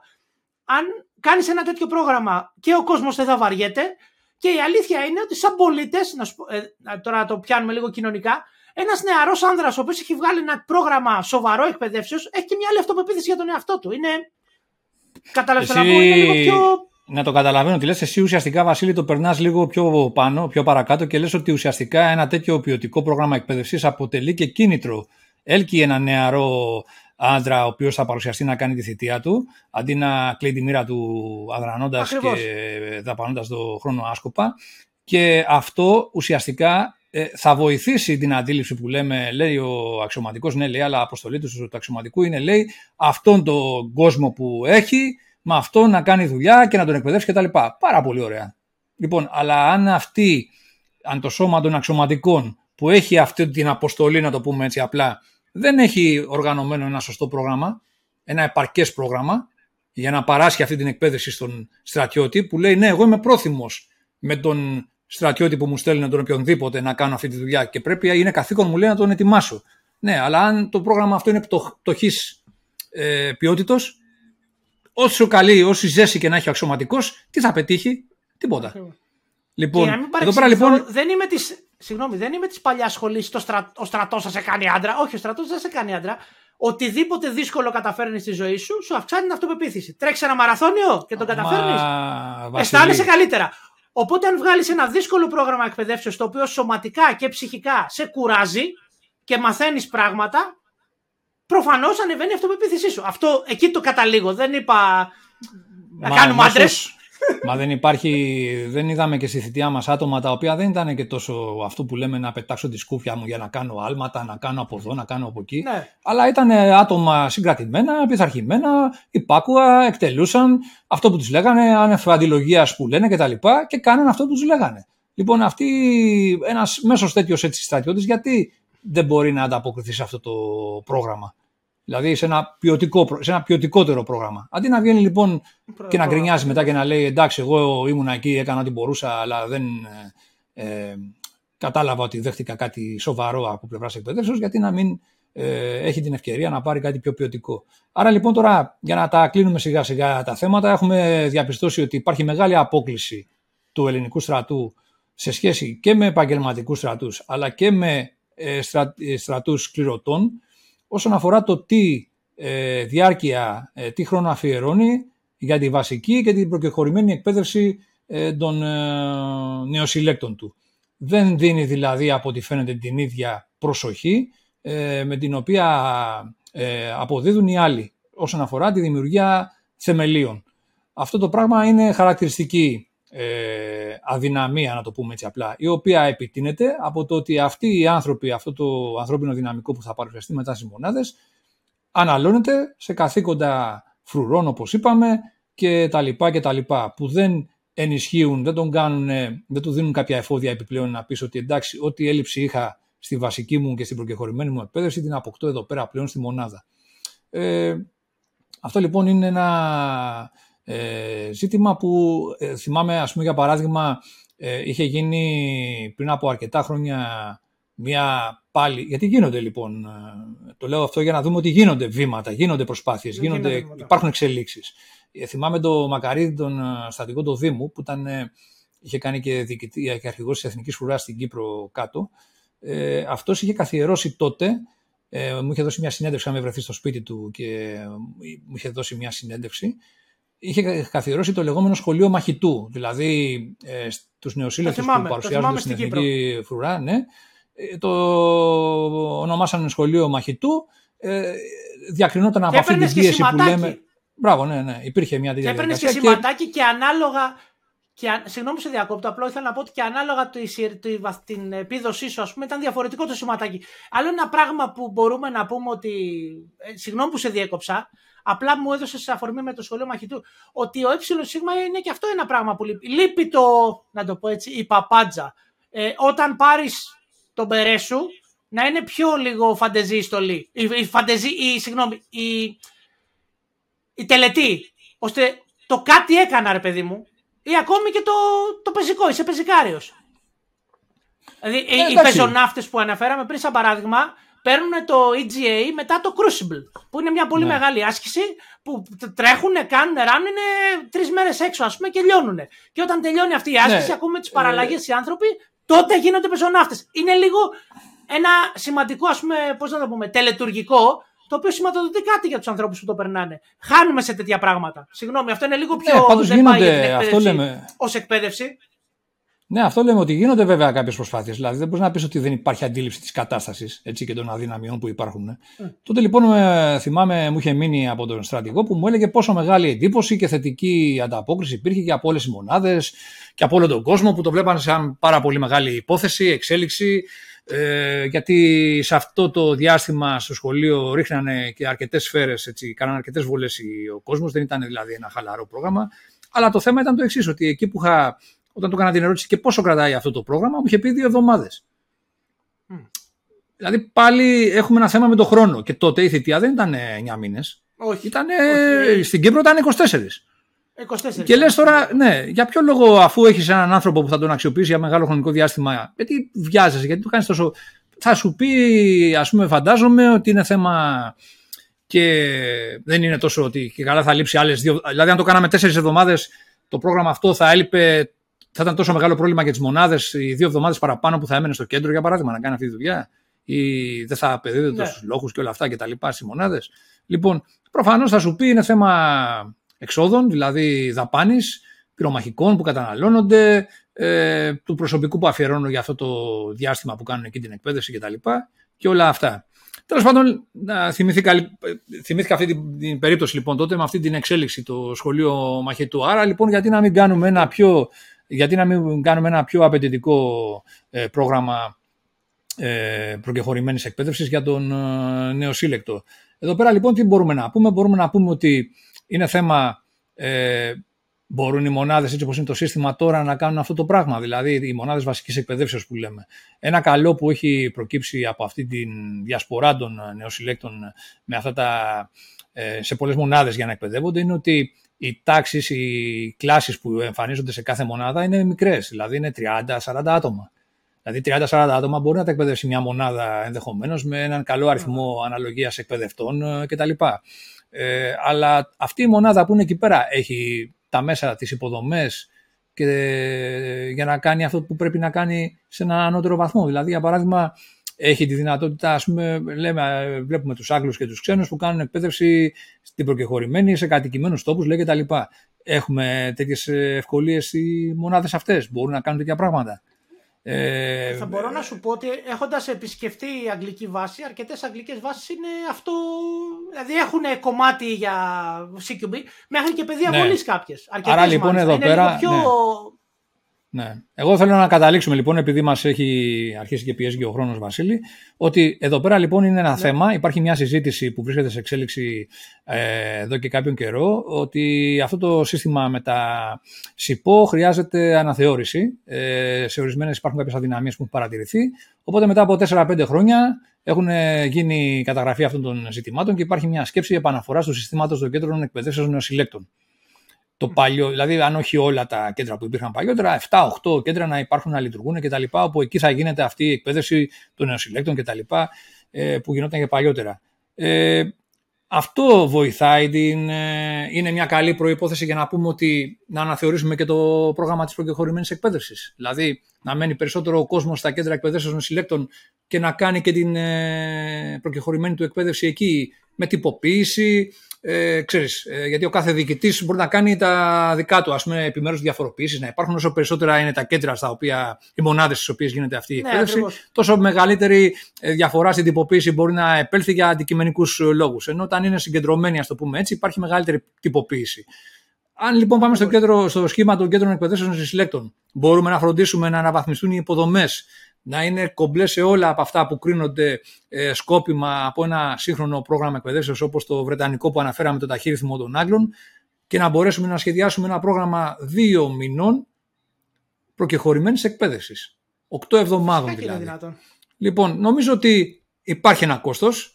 Σίγουρα θα υπάρχει ένα, καταρχήν και μόνο η, λειτουργία, η, η επαναλειτουργία των γκεν ενέχει ένα κόστος. Ε, κάποιες υποδομές χρειάζεται να γίνουν ενδεχομένως από την αρχή. Αλλά άμα θέλουμε να έχουμε έναν σοβαρό αποτέλεσμα, θα πρέπει κάποτε να το δούμε νοικοκυρεμένα και όχι μισοδουλειές, όπως ε, ίσως είναι ο κανόνας σε ορισμένες περιπτώσεις. Να, σου πω, πρέπει να το δούμε, το, πρέπει να το δούμε ως επένδυση, σε επένδυση στην άμυνα του κράτους και στη ζωή αυτών των ανθρώπων. Έτσι, σε, σε σεβασμό στη ζωή των νεοσύλλεκτων. Α μην γελιόμαστε. Εντάξει, το να δίνεις στον νεοσύλλεκτό σου μια κακή εκπαίδευση σημαίνει ότι δεν νοιάζει για τη ζωή αυτού του ανθρώπου. Τόσο απλά το ταλαιπωρείται το παιδί της μαμάς είναι τραγικό γιατί το, το, το, το, να μην ταλαιπωρείται το παιδί, λέω εγώ τη χειρότερη περίπτωση, σημαίνει ότι το παιδί θα πεθάνει. Δεν μπορώ να, είμαι, δεν μπορώ να έχω sugar coat γύρω από αυτά τα πράγματα. Ένας ανεκπαίδευτος άνθρωπος έχει περισσότερες πιθανότητες να πεθάνει. Είναι απλό. Οπότε πρέπει να δούμε αυτό το πράγμα σαν ε, ε, ε, επένδυση στην άμυνα και επένδυση στη ζωή του αυτού του ανθρώπου. Να μπορεί να αποδώσει και μετά με μεγαλύτερες πιθανότητες, αν γίνει κάτι, να γλιτώσει και να επιστρέψει ως πολίτη στη ζωή του. Απλά πράγματα. Άρα νομίζω, Βασίλη, για να ολοκληρώσουμε την ε, υπόθεση, νομίζω ότι καταλήγουμε ε... στο ότι θα πρέπει, υπάρχει ανάγκη να γίνει μια βελτίωση στο επίπεδο της προκεχωρημένης εκπαίδευσης που είναι εντελώς υποτυπώδες και στοιχειώδες θα έλεγα για σύγχρονα δεδομένα. Είμαστε στρατός ΝΑΤΟ, έτσι, δηλαδή μην το ξεχνάμε αυτό. Ναι. Ε, θεωρούμε ότι είμαστε στην αιχμή των εξελίξεων και παρακολουθούμε τα πάντα ε, άμεσα και δεν έχουμε ε, υστερήσει σε αυτά τα ζητήματα. Άρα λοιπόν ε, νομίζω ότι υπάρχουν περιθώρια να βελτιώσουμε την ε, κατάσταση, να καθιερωθεί ένα πιο σύγχρονο και απαιτητικό πρόγραμμα προκεχωρημένης εκπαίδευσης για όλους τους νεοσυλλέκτου. Ε, να δούμε πώς μέσα από το νέο σχήμα της επαναλειτουργίας των ΓΕΝ αυτό μπορεί να υλοποιηθεί, να καλύψουμε, να κάνουμε την επένδυση που απαιτείται, όπως είπες, σε υποδομές και όλα αυτά, ώστε να εξυπηρετηθεί αυτός ο σκοπός. Να υπάρχει μεγαλύτερος αριθμός εκπαιδευτών. Θα λείψει βέβαια από τις μονάδες, αλλά στο πλαίσιο του ότι έχουμε αρχίσει και παίρνουμε κάποιο προσωπικό επιπλέον και ενισχύεται, ανεβαίνει yeah. και το επαγγελματικό προσωπικό και όλα, να μπορούσαμε να πούμε ότι κάνουμε μια πολύ πιο σοβαρή δουλειά. Ε, δίνουμε στον ε, μέσο κληρωτό να καταλάβει ότι εδώ πέρα ε, we mean business που λέμε, δηλαδή είμαστε σοβαροί, δεν είμαστε να περνάει ο χρόνος ε, Jack Daniels, έτσι. Λοιπόν, και από εκεί και πέρα το ιδεατό θα ήταν να γίνει και μια αύξηση της θητείας, ώστε οι μονάδες των πρόσωπων να ανασάνουν, να μπορούν να πούνε ότι έχω περισσότερο κόσμο, έχω δυνατότητα, έχω μεγαλύτερη ετοιμότητα εξ αυτής της συνθήκης και κατά συνέπεια μπορώ να εφαρμόσω τις αποστολές και τα σχέδια σε πολύ καλύτερο βαθμό ε, σε μια περίπτωση απαιτητική, ευνηδιαστικής, ε, εχθρικής επίθεσης κτλ. Λοιπόν, ε, νομίζω είναι θέμα κύρους. Είναι θέμα κύρους, νομίζω, Βασίλη. Βλέπουμε τι γίνεται διεθνώς. Έχουμε μείνει πίσω. Δεν είναι δικαιολογία ότι ε, η, η μικρή θητεία ή ξέρω εγώ θα πάνε στις μονάδες και θα μάθουν εκεί τα παιδιά. Βλέπουμε ότι αυτό το πράγμα δεν δουλεύει και δεν είναι δικαιολογία ότι ο μέσος σκληρωτό είναι αδιάφορος. Αυτά είναι ίσως ε, και σε μεγάλο βαθμό προσχήματα. Αυτή είναι η άποψή μου λοιπόν. Ε, Λοιπόν, ε, έχεις δίκιο, είναι προσχήματα. Η εκπαίδευση, το να παρέχει, να το πάμε και αλλού, εκτός από το καθαρά στρατιωτικό κομμάτι που ανέφερες εσύ στο κλείσιμό σου, η εκπαίδευση ενός πολίτη στα όπλα από το κράτος του είναι, η σωστή εκπαίδευση είναι και δείγμα σεβασμού του κράτους προς τον πολίτη. Δεν μπορεί το κράτος να περιμένει να το υπερασπιστείς όντας το κράτος ή η πατρίδα, αλλά το κράτος είναι το λειτουργικό κομμάτι, αν θέλουμε να πούμε, αυτό που είναι το. Υπαρ... το... Λοιπόν, ε, μην, μην σε έχω, ε, χωρίς να σε έχει προετοιμάσει και χωρίς να σε έχει αρκετή εμπιστοσύνη ώστε να σε ναι. προετοιμάσει. Είναι η σχέση η οποία, ε, λοιπόν, είναι Γιατί θέμα σεβασμού προς τη ζωή των ανθρώπων. Ναι. Έθεσες μια διάσταση του, αυτό που λέμε του τι υποχρεώσεις έχει το κράτος προς τον πολίτη. Δεν το αντιλαμβανόμαστε αυτό. Δηλαδή τη στρατιωτική θητεία, την ποιοτική στρατιωτική θητεία δεν την αντιλαμβανόμαστε σαν ε, απέτηση των πολιτών και υποχρέωση του κράτους προς τους πολίτες του. Έχεις δίκιο σε αυτή την παράμετρο. Και επίσης να, ε, να πω, Βασίλη, ότι ε, το λέμε, επισημαίνουμε, στεκόμαστε στην βασική και στην προκεχωρημένη εκπαίδευση που παρέχεται στο νεοσυλλεκτό, γιατί εδώ πέρα η συζήτηση στην Ελλάδα γίνεται περισσότερο όσον αφορά τη βελτίωση των πραγμάτων, θεωρούμε και μιλάμε για την εφεδρεία. Ε, η εφεδρεία όμως είναι κάτι άλλο, είναι ένα άλλο κεφάλαιο, πολύ μεγάλο. Δηλαδή, αν αυτόν τον άνθρωπο που θα, θα μπει στην εφεδρεία δεν έχει αυτός κάποια θεμέλια, τι θα κάνει στην εφεδρεία; Δηλαδή, τι, τι περισσότερο θα αποδώσει αν είναι στην εφεδρεία; Δεν εξετάζουμε αν υπάρχουν χρήματα για να τους προσκαλούμε, τους εφέδρους τακτικά, να γίνονται όλα τα οργανωμένα προγράμματα και αυτά. Τα αφήνουμε έξω. Αλλά το θέμα είναι ότι από την αρχή πρέπει να γίνεται σοβαρή προσπάθεια, εκεί που τίθεται τα θεμέλια. Εκεί κερδίζεις εντυπώσεις, εκεί κερδίζεις και την ουσία. Και ενδεχομένως, όπως τώρα οι Ρώσοι ας πούμε, που βρίσκονται σε αυτή την κατάσταση να χρειάζεται να επιστρατεύσουν ε, πολύ μεγάλο αριθμό ε, κληρωτών και φαντάζομαι, εφέδρων και φαντάζομαι ξέρουν το τι προβλήματα θα αντιμετωπίσουν. Αλίμονο. Είναι ε, επαγγελ... ε, πώς το πω, σοβαρός οργανισμός ο στρατός, δεν είναι κάτι, μια υπηρεσία του κράτους ε, χαλαρή κτλ. Ξέρουν εκεί πέρα οι επαΐοντες τι προβλήματα θα αντιμετωπίσουν κτλ. Και, και εμείς τα ξέρουμε εδώ πέρα και οι δικοί μας τα ξέρουν. Ας αναλάβουμε δράση όμως. Κάποια στιγμή πρέπει και τα χρήματα να πέσουν, τα απαιτούμενα και η δικαιολογία ότι τώρα είναι λόγω προπολογισμού και αυτά είναι χαμηλά κτλ. Εντάξει. Να ανεβούν οι προπολογισμοί. Πολύ απλά. Ακριβώς. Δεν μπορεί, δεν μπορεί να έχουμε υπερσύγχρονα όπλα τα οποία καλώς τα έχουμε. Δηλαδή, έχουμε ε, η αεροπορία πήρε τα Ραφάλ, το ναυτικό παίρνει τις ε, Μπελαρά. Είναι και ο βασικός άνθρωπος που θα πολεμήσει να μην ξέρει να ρυθμίζει τον πλωτού. Είναι. εντάξει. Ναι, ναι. Γιατί Δηλαδή, ποια είναι η ελπίδα μας ότι το ναυτικό και η πολεμική αεροπορία θα σταματήσει τα πάντα και οι υπόλοιποι θα κοιτάμε; Θα είμαστε στο χαράκομα και θα λέμε εντάξει, νικήσαμε. Δεν γίνεται αυτό. Και νομίζω ότι αυτή η ψευδέστηση διαλύθηκε στην Ουκρανία. Ούτε τρεις μέρες πόλεμοι, ούτε δεν θα χρειαστείτε σκάψιμο, ούτε θα τελειώσουν όλα με κουμπιά. Βλέπουμε βίντεο με χαρακόμματα, με χειροβομβίδες. Μόνο εφόπλου λόγχη έφοδο δεν έχω δει ακόμη. Φαντάζομαι ότι κάπου μπορεί να έχει γίνει, ας πούμε. Λοιπόν, Ένα πρώτο συμπέρασμα, ίσω Βασίλη, μάχη... είναι να, να ξεκινήσουμε από τα βασικά λοιπόν. Ακριβώς. Ακριβώς. Λοιπόν, Αυτά από μένα και το Σάβα. Δεν θέλουμε να σας αφήσουμε με doom and gloom. Να είστε ενεργοί πολίτες. Η θητεία σας είναι μέρος αυτού του πράγματος. Απαιτήστε και στο σεβασμό και όλοι μαζί να σπρώξουμε ώστε είτε η εφεδρεία είτε οι ε, μελλοντικοί πολίτες που θα υπηρετήσουν να έχουν το υπόβαθρο που πρέπει. Γεια σας. Γεια χαρά.